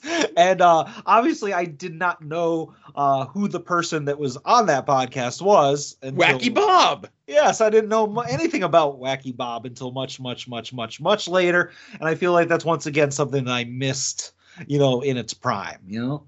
Yes. Um, but I always felt weird like introducing myself as Leonard. Like what like always one of those guys like, yeah, man, I just call myself my working name to everyone, you know? Yeah. um it just it not in my nature and like that is totally on me i should have said like oh hey you know but then like you get into a whole thing it's like well my name is joe but everyone once the doors open my name is now leonard you know Yeah. It's tough because, you know, obviously, again, I'm just speculating, but like you're not the type of person that has a big head. Well, I mean, you have a big head, but that's God given. Uh, you know, you're not going to be like, oh, uh, you know, I'm a big timer. But at the same time, Chikara is very kayfabe, you know, and like, don't you dare break kayfabe, you know, so I can understand the conflict there. right so i i corey apologize to your bandmate here some nine years later uh that's that's on me Now, before you play the next thing, let me ask this. And again, thank you for calling, Corey. And I did hear commentary talk about the contest and the song. Uh, where can I see this video slash hear this song? i have no clue All right. Well, Corey, DM me on Twitter. Uh, let me know, or just link it. You know, tweet it out and, and, and you know mention the show in the tweet, and uh, I will share it. I'm sure it's got to be out there somewhere. I'd like to see it. cool. all right next call Hey guys, Kevin here. Uh, thankfully, one of you posted uh, asking a question for this week, a controversial or a, a hill that we'd be willing to die on for wrestling. Well, as someone with many controversial and thirsty opinions, as what, what was it you guys called uh, my former show there, the horniest podcast in wrestling? Um, so I have a thought here and a theory, and I've said this before to people, but I want your guys' opinion on it. So there are three fandoms that are have one segment that are in on the joke and they get it and they enjoy it for the performance that it is. And then there's another segment fandom that takes it way too seriously, thinks it's all real, thinks that they can do it themselves, and ruin it for the rest of us that are in on the joke. Those three fandoms are pro wrestling, heavy metal, and pornography. I'll be curious your thoughts on this one. Talk to you guys later. Bye. Uh, where? What was the question? uh, I, I think he was uh, saying that the types of fan bases that pornography, heavy metal, and pro wrestling um, pull in have very similar mindsets. That maybe they think that like they're e- they're either in on the act, okay. quote unquote, or they think what they're watching is like a shoot, or that they think they could do it themselves. okay, I guess you, you, you, that's a wide net, and I, I get that. And uh, all right, and uh, all three things I failed miserably at. so so it, just in the three that he gave because i really think that all fandoms are like this. Yeah, no, you know uh, because like let's say like stand-up comedians you know? Um there are people that treat stand-up comedians as like these role models and gods and people that you should look up to where they're really just like people who tell like dick and fart jokes. Mhm. and then there's people that think that they could do it you know? Yeah. Um, I never thought that I could play an instrument or sing ever in my life, but I like, you know, I, I like the rock and the roll music, you know. Yeah. Um, you know, I was a, a lifelong wrestling fan, and never if I knew what I knew in 2004, 2005, and 1995. Um, you know, I would have known how easy it is to get into the world of professional wrestling. If you're willing to do a lot of work for little to no money, you're in. Um, but I, I think when it comes to the pornography, and again, there's not the grease cast, right? and we're not going to pretend uh, that you know men of a certain age. And again, I'm not speaking for Adam, but again, I mentioned before when myself and Ethan Page became friends is because he had a move that was called the Eve Lawrence elbow, and I knew who that was, right? Yeah, yeah, yeah. Um. Oh boy, and again, I Thanks I for ca- derailing the show, Kevin Hellions. from from the very first time that I saw pornography, Uh huh. a- and I'll say the first pornography that I saw starred Peter North. I kind of had a feeling that what I was seeing was an alt, like an altered, uh, an altered um, reality of what you know pornography and actual sex might be. You're watching it like that's a work. I'm like, well, again, I had friends of mine that were like maybe like a year younger than me, and like we were all very young ourselves. I think I was maybe like 13 or 14 the first time I saw a pornography film. And uh, I had a friend or two that was like maybe younger, and they did not understand what was going on. And I maybe had an idea of what was going on, and I know it typically didn't look like the way it looked on those films.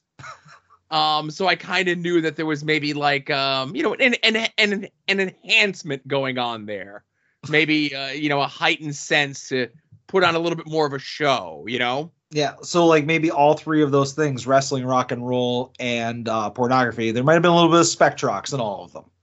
Sure, sure, or just you know, maybe it looks good on camera, but it doesn't look good in real life. Um, and Can we get to the bring it next around to comedy. to paraphrase one of my favorite comedians, Robert Schimmel, rest in peace. Um, more often than not, when something like that would happen in real life versus when it happens in porno, the response would be, "No, don't wipe it off. Get it off." So. They're called stag films, by the way. But anyways, Are you ready for the pink button call? I've been ready for the pink button call for the last two minutes. Hey, uh, Joe and Adam, this is my for real call. Um, so Keith Lee in AEW, right? Neat. Uh, AEW, I feel like kind of has like a like a 96, 97 WWF vibe right now, to where they're like they're the smaller company, but they got momentum because the bigger company makes no fucking sense with their booking and uh, does things to alienate their fans, and it's like really stale and then like their cast offs are going to another place where that crowd views them as stars. So it's like uh it's like how WWF when they got like Cactus Jack and Austin and Dustin Rhodes and like turned them into stars. I dig that. And they have like a young blue chip prospect that's gonna be a future huge star in the business whose dad was a former wrestler. Like the hook hook is the rock, pretty much. uh but better probably. Oh, guys, so are we all gonna go to uh Pro Wrestling Vibe and see Candy Lee and Kid Bandit and I guess also the Boar? I guess also the Boar will be there. Uh, are we gonna are we gonna do this? Because I believe uh I am making the trip out. I don't have to plan this trip. Uh, Real Adult is going to. So this one this one will probably happen. I'm pretty excited.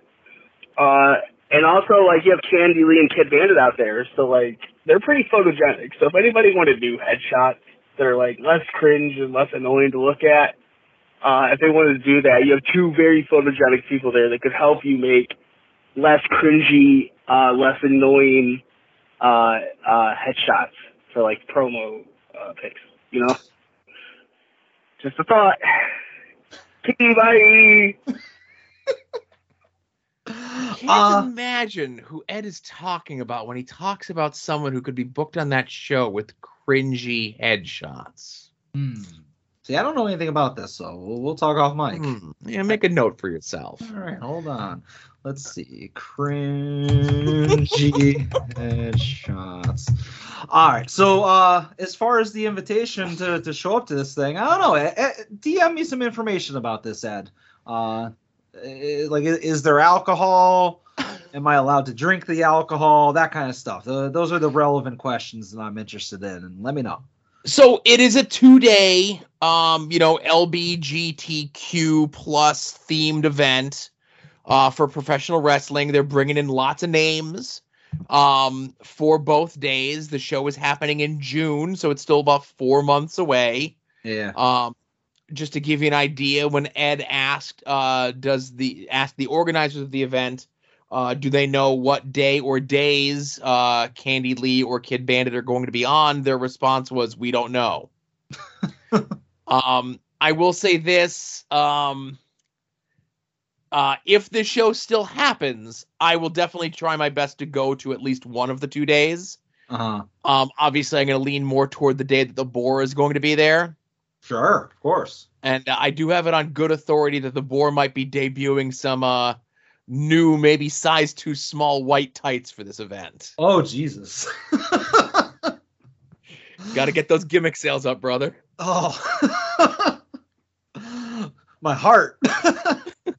Can't take that. All right. But no, as long as I don't think it's going to conflict with anything else that I might be real busy with that happens like two weeks prior, um, I can see myself definitely being at that show. As a fan, I'm not trying to look to get booked or anything like that. Listen, believe me, I'm I'm good to be incognito and not have any responsibility to show. You know, Yeah, having no responsibility is my favorite thing ever. absolutely.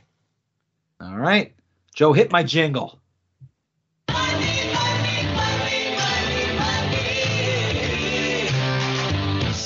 Might cost a little. Some might cost a lot. But I'm the hundred dollar Vansky. And your figures will be bought.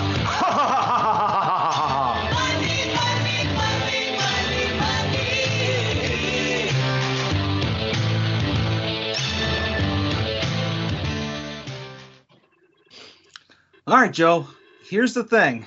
I recognize the fact that I promised that this was 2022 is going to be the year of financial responsibility, but sometimes things just come up and you have to you have to act on it, Joe. You have to purchase while while the opportunity oh, is there. You know what I'm saying? So a lot of the things that I bought this week, you know, I, I had to jump on because I was worried that you know if I didn't, you know, the the window would close if that makes sense. So I just want to enter things with that caveat. Make sense?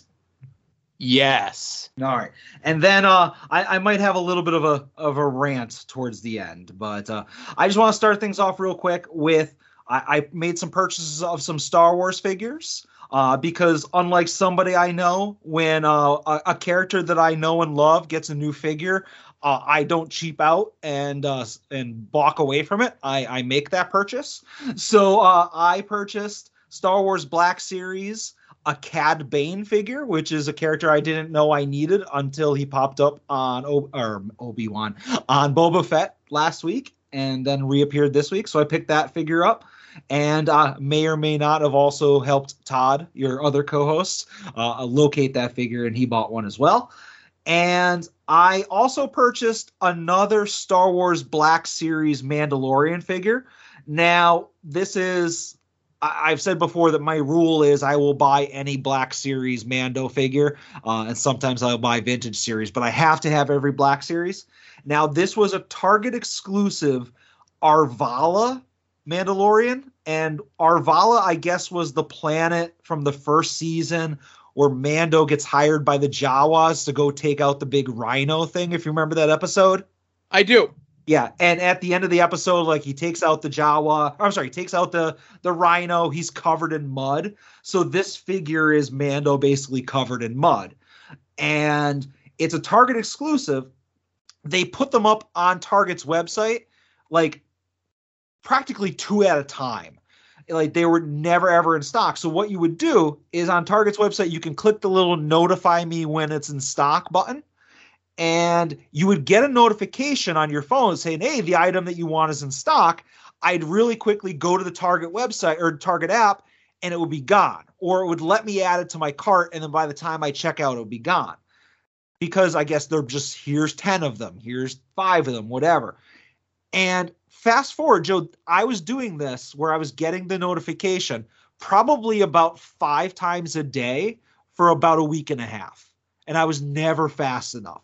Where it would be like, okay, what is slowing me down? All right, I'm trying to use PayPal, and PayPal requires me to log in. So, no, let me go ahead and put my credit card on file with Target so I can do that oh well now the target app is asking for my fingerprint scanner. I was like no let's remove all the security. Like i'm trying to trim off time like i'm doing olympic trials. Like I, at one point i got so far as that it let me almost check out but then it asked me for the last three digits on my credit card like on the back. And i'm like ah, i don't know that. And i went and run to my wallet didn't get it. So after like a week and multiple tries i managed to get one to go through. And uh, it, the best thing about that is i have a feeling of accomplishment and I can add that to my collection, and it won't just sit out there floating unpurchased like somebody's Bib Fortuna and a Jabba the Hutt uh, throne room. Am I supposed to acknowledge you saying these things about that? I don't know. Like you could just completely ignore the fact that there is a Bib Fortuna in a Jabba the Hutt throne room that uh, you don't want to buy because you're not a Bib Fortuna fan, but that's fine. Well, let's let's save that for the end uh before you get into your real rant and we actually talk about actual purchases right? All right well that was an actual purchase. Two black series figures. Well no no i mean uh, the the the bib fortuna set that they announced this week. Okay. I uh, i pre-ordered uh the uh star wars black series figure of uh werner herzog right. I don't know what the hell the character's name was when he was on Mandalorian. He was but just it's a goddamn client. Werner Herzog action figure. He's known as the client. The client, whatever, right? It's Yeah. Werner Herzog, right? One of the most whacked out, crazy directors in all of Hollywood.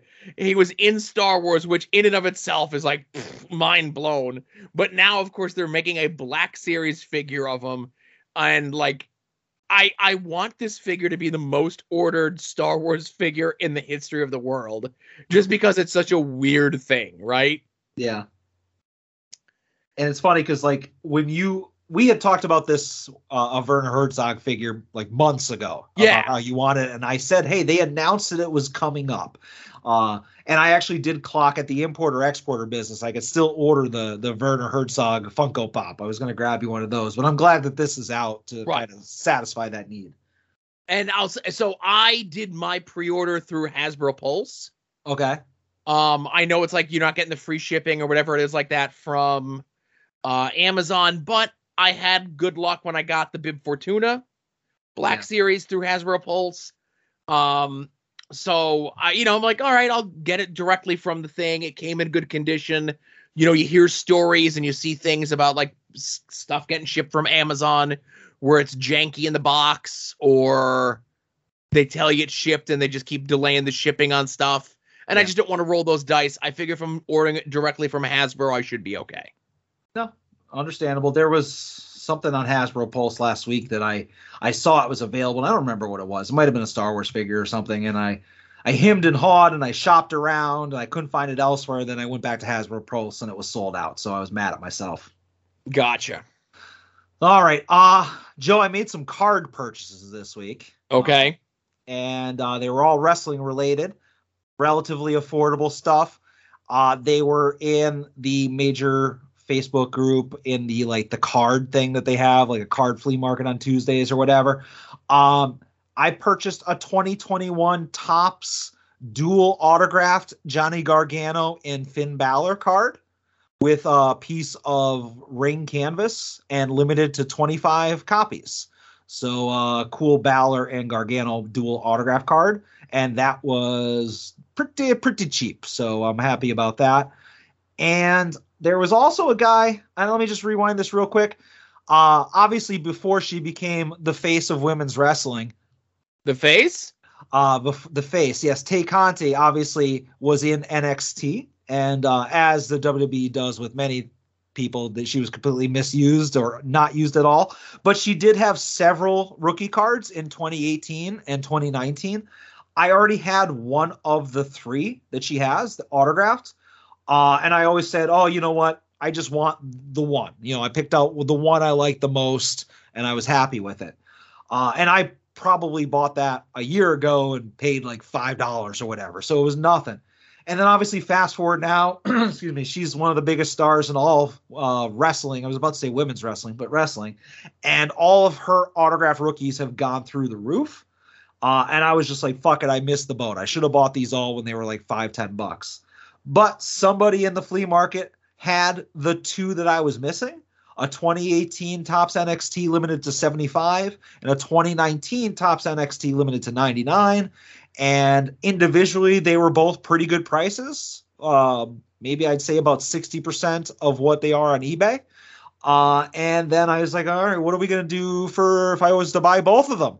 And he gave me an even better deal, and uh, I was happy with it. So I now own all three autographed Tay Conti rookie cards.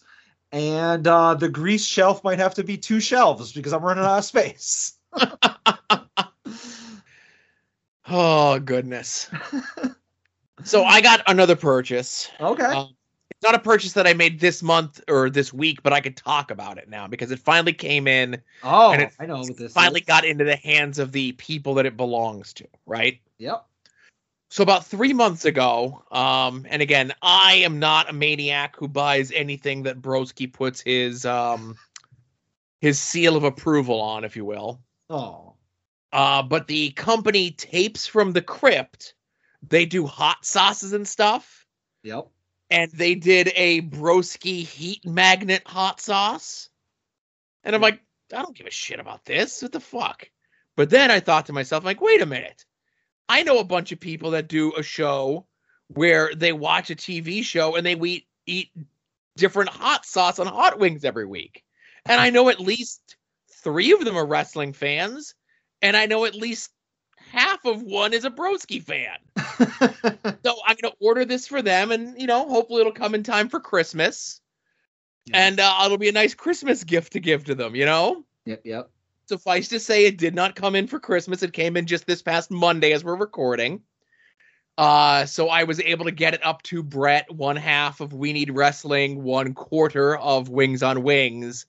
And I think they're going up uh not this Saturday, but next Saturday to record uh the next bulk of episodes uh for Wings on Wings. And they are a very discerning taste. Uh having been, you know, they're up to season four of Wings at this point. Yeah. And uh, I'll just be interested to hear them talk about the Broski branded hot sauce. And when they tweet out the link for their show, you know, you tag Broski in it, and maybe he gives you a retweet, maybe Oh. he gives you a woo woo woo, whatever he does, you know. whatever he does, sure. I don't know. What does Broski do? Yeah, I'm looking forward to to hearing uh DJ pretend to not love Broski and you know give give all this negative praise or negative comments towards that that hot sauce. But all right, cool. Yeah, you told me about this when you ordered that, as you said, well before Christmas, and Yeah. it's it's been a matter of waiting for that to come in. So that's awesome. Right. And that's the thing. It's like I didn't want to talk about it on the show because I didn't want yeah. to spoil the surprise for them, but it's in their hands, so it's out of my hands, you know? Absolutely. All right, so I do have one other purchase, and then Okay. I'm get into a little bit of a just a mini rant. Um, I'm sure you listened to my award eligible appearance on Wrestling Cheers. I did. Anybody who's listening to this podcast, I want you to, uh, after I'm done with this sentence, you're gonna pause this podcast and then go and just just download that episode of Wrestling Cheers at this point. You don't have to listen; it's been a couple weeks, but download it. I just want to get those numbers up, uh, and then you could come back to this podcast. But on that podcast, I had mentioned that I was searching for a San Diego Comic Con exclusive Soundwave figure where he transforms into not a cassette deck, but transforms into like an iPad. And I had said that, you know, spoiler, this is going to be in the weekly purchases of At Odds in the future. And here's the thing, Joe, as of about an hour before we recorded this podcast tonight, I got an eBay alert.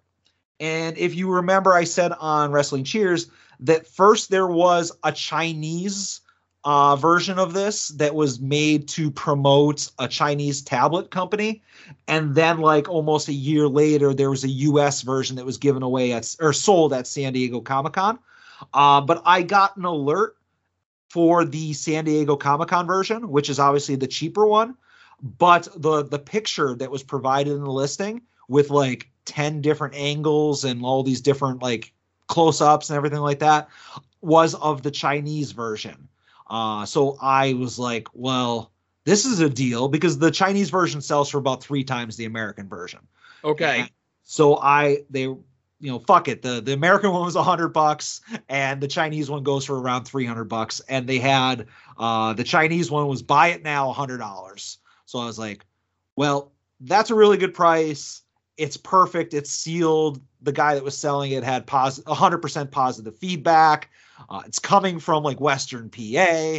Uh, so I was like, I gotta get this. I've been saying I wanted it for a while. Uh, I haven't smoked in like three weeks, so I've saved like three hundred dollars in not smoking. So all that money is just getting routed into Transformers. So I'm happy. Awesome. I know that was a piece that you were looking for. I'm glad that you got a decent price on it, you know? Yeah, and I, I do need still the U.S. version because I, I'm a psychopath and I need both of them. But I'm glad I got the uh, harder to get one. You know. Absolutely. All right. Is that the last purchase? That's the last purchase, and then I just want to complain about something afterwards. Uh, Do you have anything else? Yeah, so let me address uh, what Adam has been uh, tiptoeing around here in regards to the big giant Jabba's palace with the uh, the fat bo- uh, Bib Fortuna, right? The thick, if you're nasty, thick. Okay. Fortuna. so um I'm being alerted to this thing being a thing, right? As whatever Hasbro Pulse Live was going on, okay? Yeah, it's like their their basic toy fair type deal. They're showing Yeah, off all their new. so I- Pull up the video and I'm watching it, and they're really going over the hype of like how big this Jabba's palace thing is. And it comes with this, and it comes with that, and they're showing the dimensions of it. And I'm like, this thing is way too fucking big. I have no room for this. There's no way in hell I'm gonna get this. And then of course they do the gimmick where they show um Boba Fett and uh what's her face there, and it says it's like these figures are not included with it. I'm like, okay, so it's the only way that you can get the Bib Fortuna figure, which is fine, right? And then they show the price point of this thing is two hundred and thirty dollars, Yep. which is outrageous, right? But again, listen, if you want a giant, like three foot by two foot reproduction of Jabba's palace, then I say go for it, man. This is the thing for you. I just want the Bib Fortuna, but the problem is my collection is mint and box. And if when this set comes out that there's a separate display box that the Bib Fortuna is in, when this thing ships in September of 2023, I'm sure there will be people unloading that on eBay. Yeah, hundred percent. And Like- I'm sure that they're not going to be unloading that piece of the $230 set for $230. That thing is going to be priced to move because I can count the number of Bib Fortuna mint and box collectors on one hand and have enough fingers left over to pick the pickles off the burger that I got today, right? Yeah. So, I'm a patient man. I'm not someone like you who's like, I'm spending money to invest money, right? Yeah. I'm not going to go and drop $230 for a thing that's going to come out maybe 18 months from now. And then I got to worry about like where I'm going to keep this giant goddamn thing while I'm trying to flip a Jabba's palace that I didn't want in the first place. That I essentially paid $230 for a figure that I might be able to flip the Jabba's palace. But it's just so much work involved where I could just wait the two years, year and a half, whatever it is, and then more than likely it's not going to be in its own separate box, the Bib Fortuna. It's going to be loose. Then that'll even be cheaper. It won't go with my collection that I'm going to hang up on the wall, but it just means it'll be less expensive for me to buy in 18 months, right? Yeah. So I I agree with a lot of stuff you're saying there, and if if your goal obviously is to get the figure on its own at the end, great, you you'll have it. And I agree with you Yeah. that the majority of the people buying this are buying it to display Boba Fett in. You know, Yeah. I don't think uh, fucking Bib Fortuna is going to be the showcase of that that piece. Um, my concern is I do not believe, and I have nothing to base this on other than a gut hunch. I do not believe that Bib Fortuna will be packaged in any kind of presentable way. I think he's going to be in a baggie inside the box. Right. You know, it's not like because if you remember when we were talking about backing the uh, the new gen ring, you know that one of the things that Mattel made it a point to say is that the ultimate Diesel and the ultimate uh, Doink and the ultimate Macho would be individually boxed as if they were retail uh, retail ultimates. So that was a big uh, deal maker for me because I didn't want them if they were just going to be loose. But like I just don't see that happening with this. So I think you're going to have a random Lucy. But at the end of the day, if that's the only way you can get this sculpt, this portrayal, is to have them either be Lucy or be sealed in a giant box with all the rest of the stuff, I think it's an acceptable, you know, exception to your collection. And I'll even go you one further. There's still another year and a half before this thing even comes out. Who's to say that they don't end up doing a separate thing just for the Bib Fortuna at some point down the road? Yeah, just change the color of like something on it just so you could say it's a different figure, you know? Right. All right. I just like to keep you honest when it comes to your Bib Fortuna collection because Yeah, listen. If I could hang that giant box in the wall where you could see the figure, then I would have absolutely got it. Now, granted, I would need a fig protector for the box. Which one of us is the guy with the jeweler's loupes? You. Because you're the one that's putting everything in fig, fig protectors. Yeah, because I'm a mint and box collector and I want to, you know, keep my stuff looking nice and displayed in a nice way, you know? All right.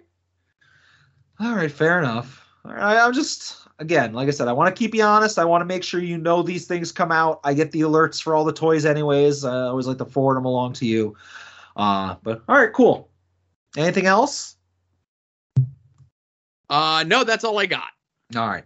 Uh, I just want to bring up something that, that's just uh, really bugging me, uh, and that is I've made a, a I've complained both publicly and privately about some of the people in the major wrestling figure podcast recently, the in Oh, the, the. Facebook group, not not on the actual podcast. They're all saints, but on, in the Facebook group, uh, that like I just some of them just bug me, and like it's the uh, what's the word I'm looking for? Like the hypocriticalness, is if that's a word, of like the pricing of certain things. And the reason why I'm getting at this, and like one of the things that, that kind of got me angry a week or so ago, and, and this is what the boar calls the all heat, no heater segment. All right. So strap in. Uh like I was complaining about the fact that the rule in the Facebook group is if you are selling a new figure, something that's on the shelves right now, presumably a $20 figure, you cannot charge more than 35 shipped.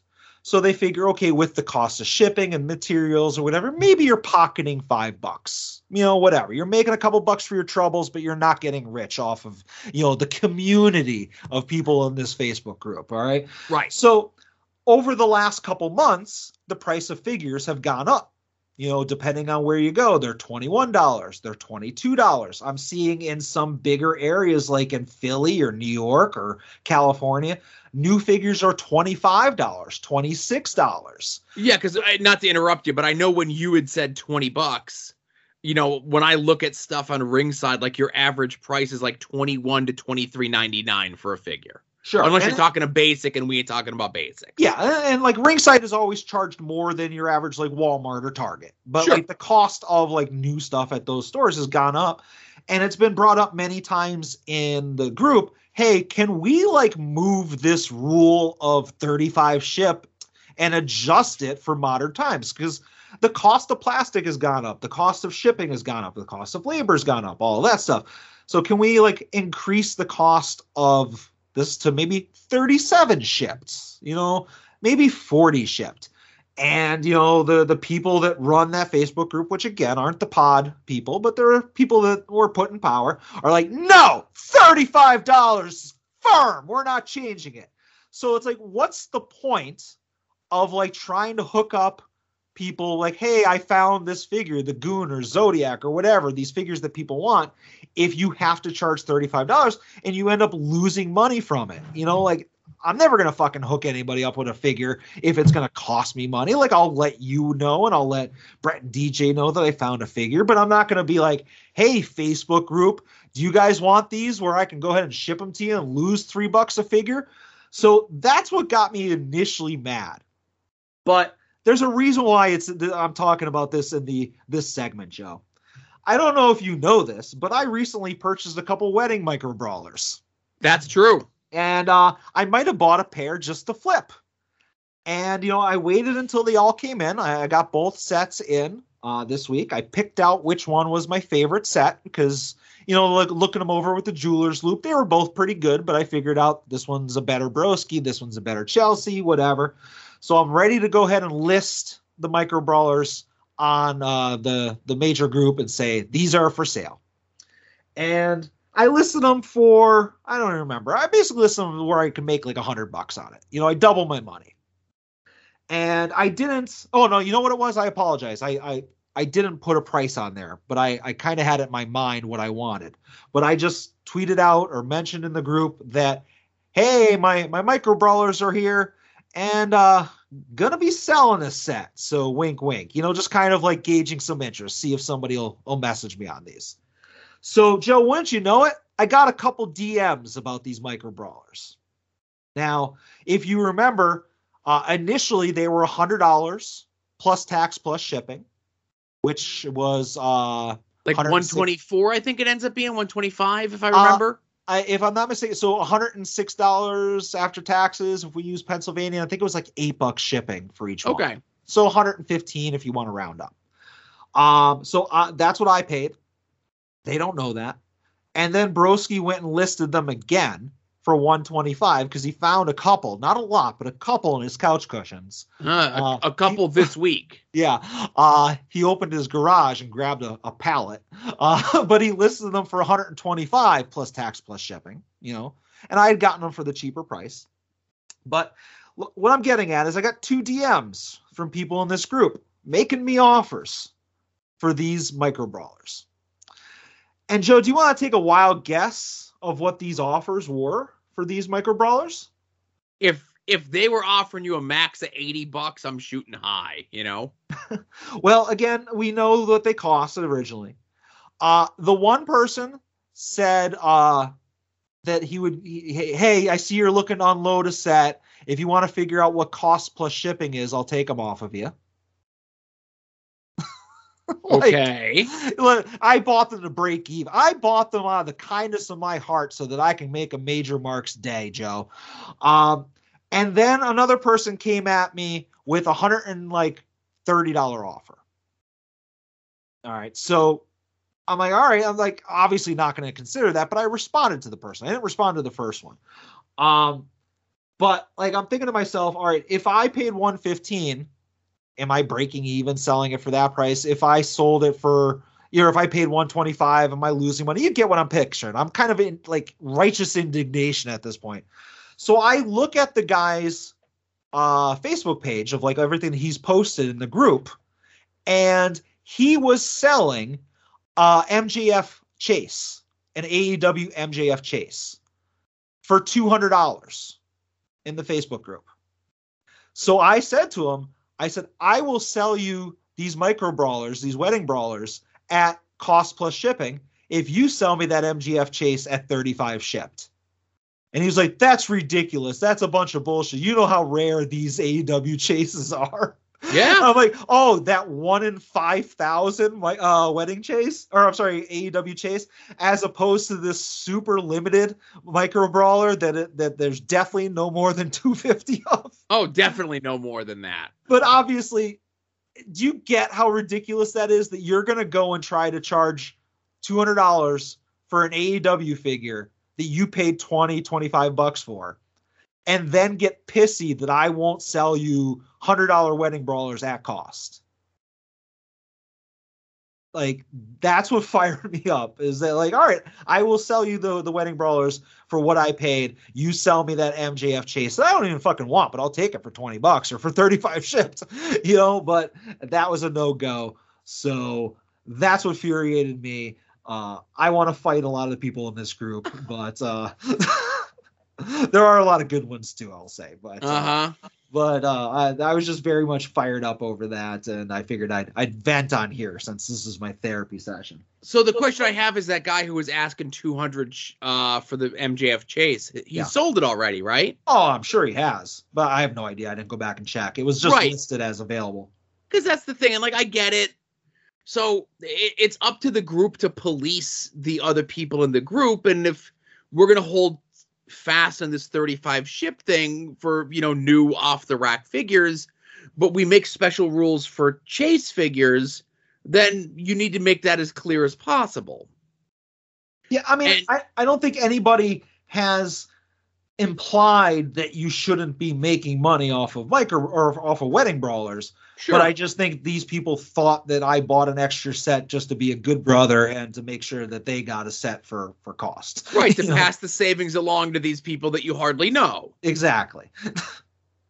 It's a community when it benefits them, but it's a business when it benefits you. Yes, apparently. Yeah. And, and uh, again, this is this is the the Cardona wedding micro brawler business, not the Cardona wedding brawler friendship. no, I was gonna say it's the Cardona wedding brawler opportunity.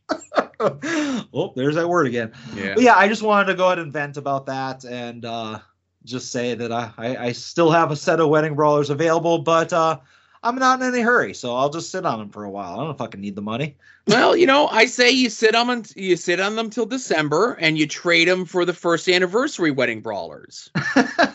yep, yep, yep.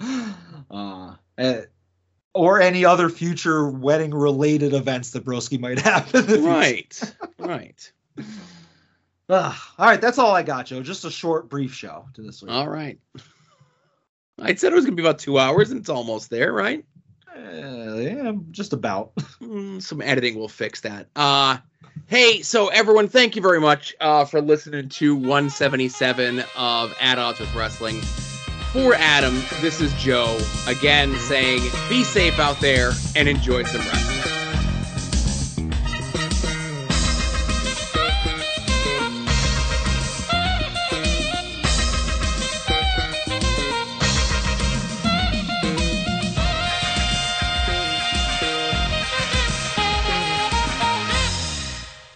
You're listening to the soon to be named network, the Lamborghini of Podcast Network.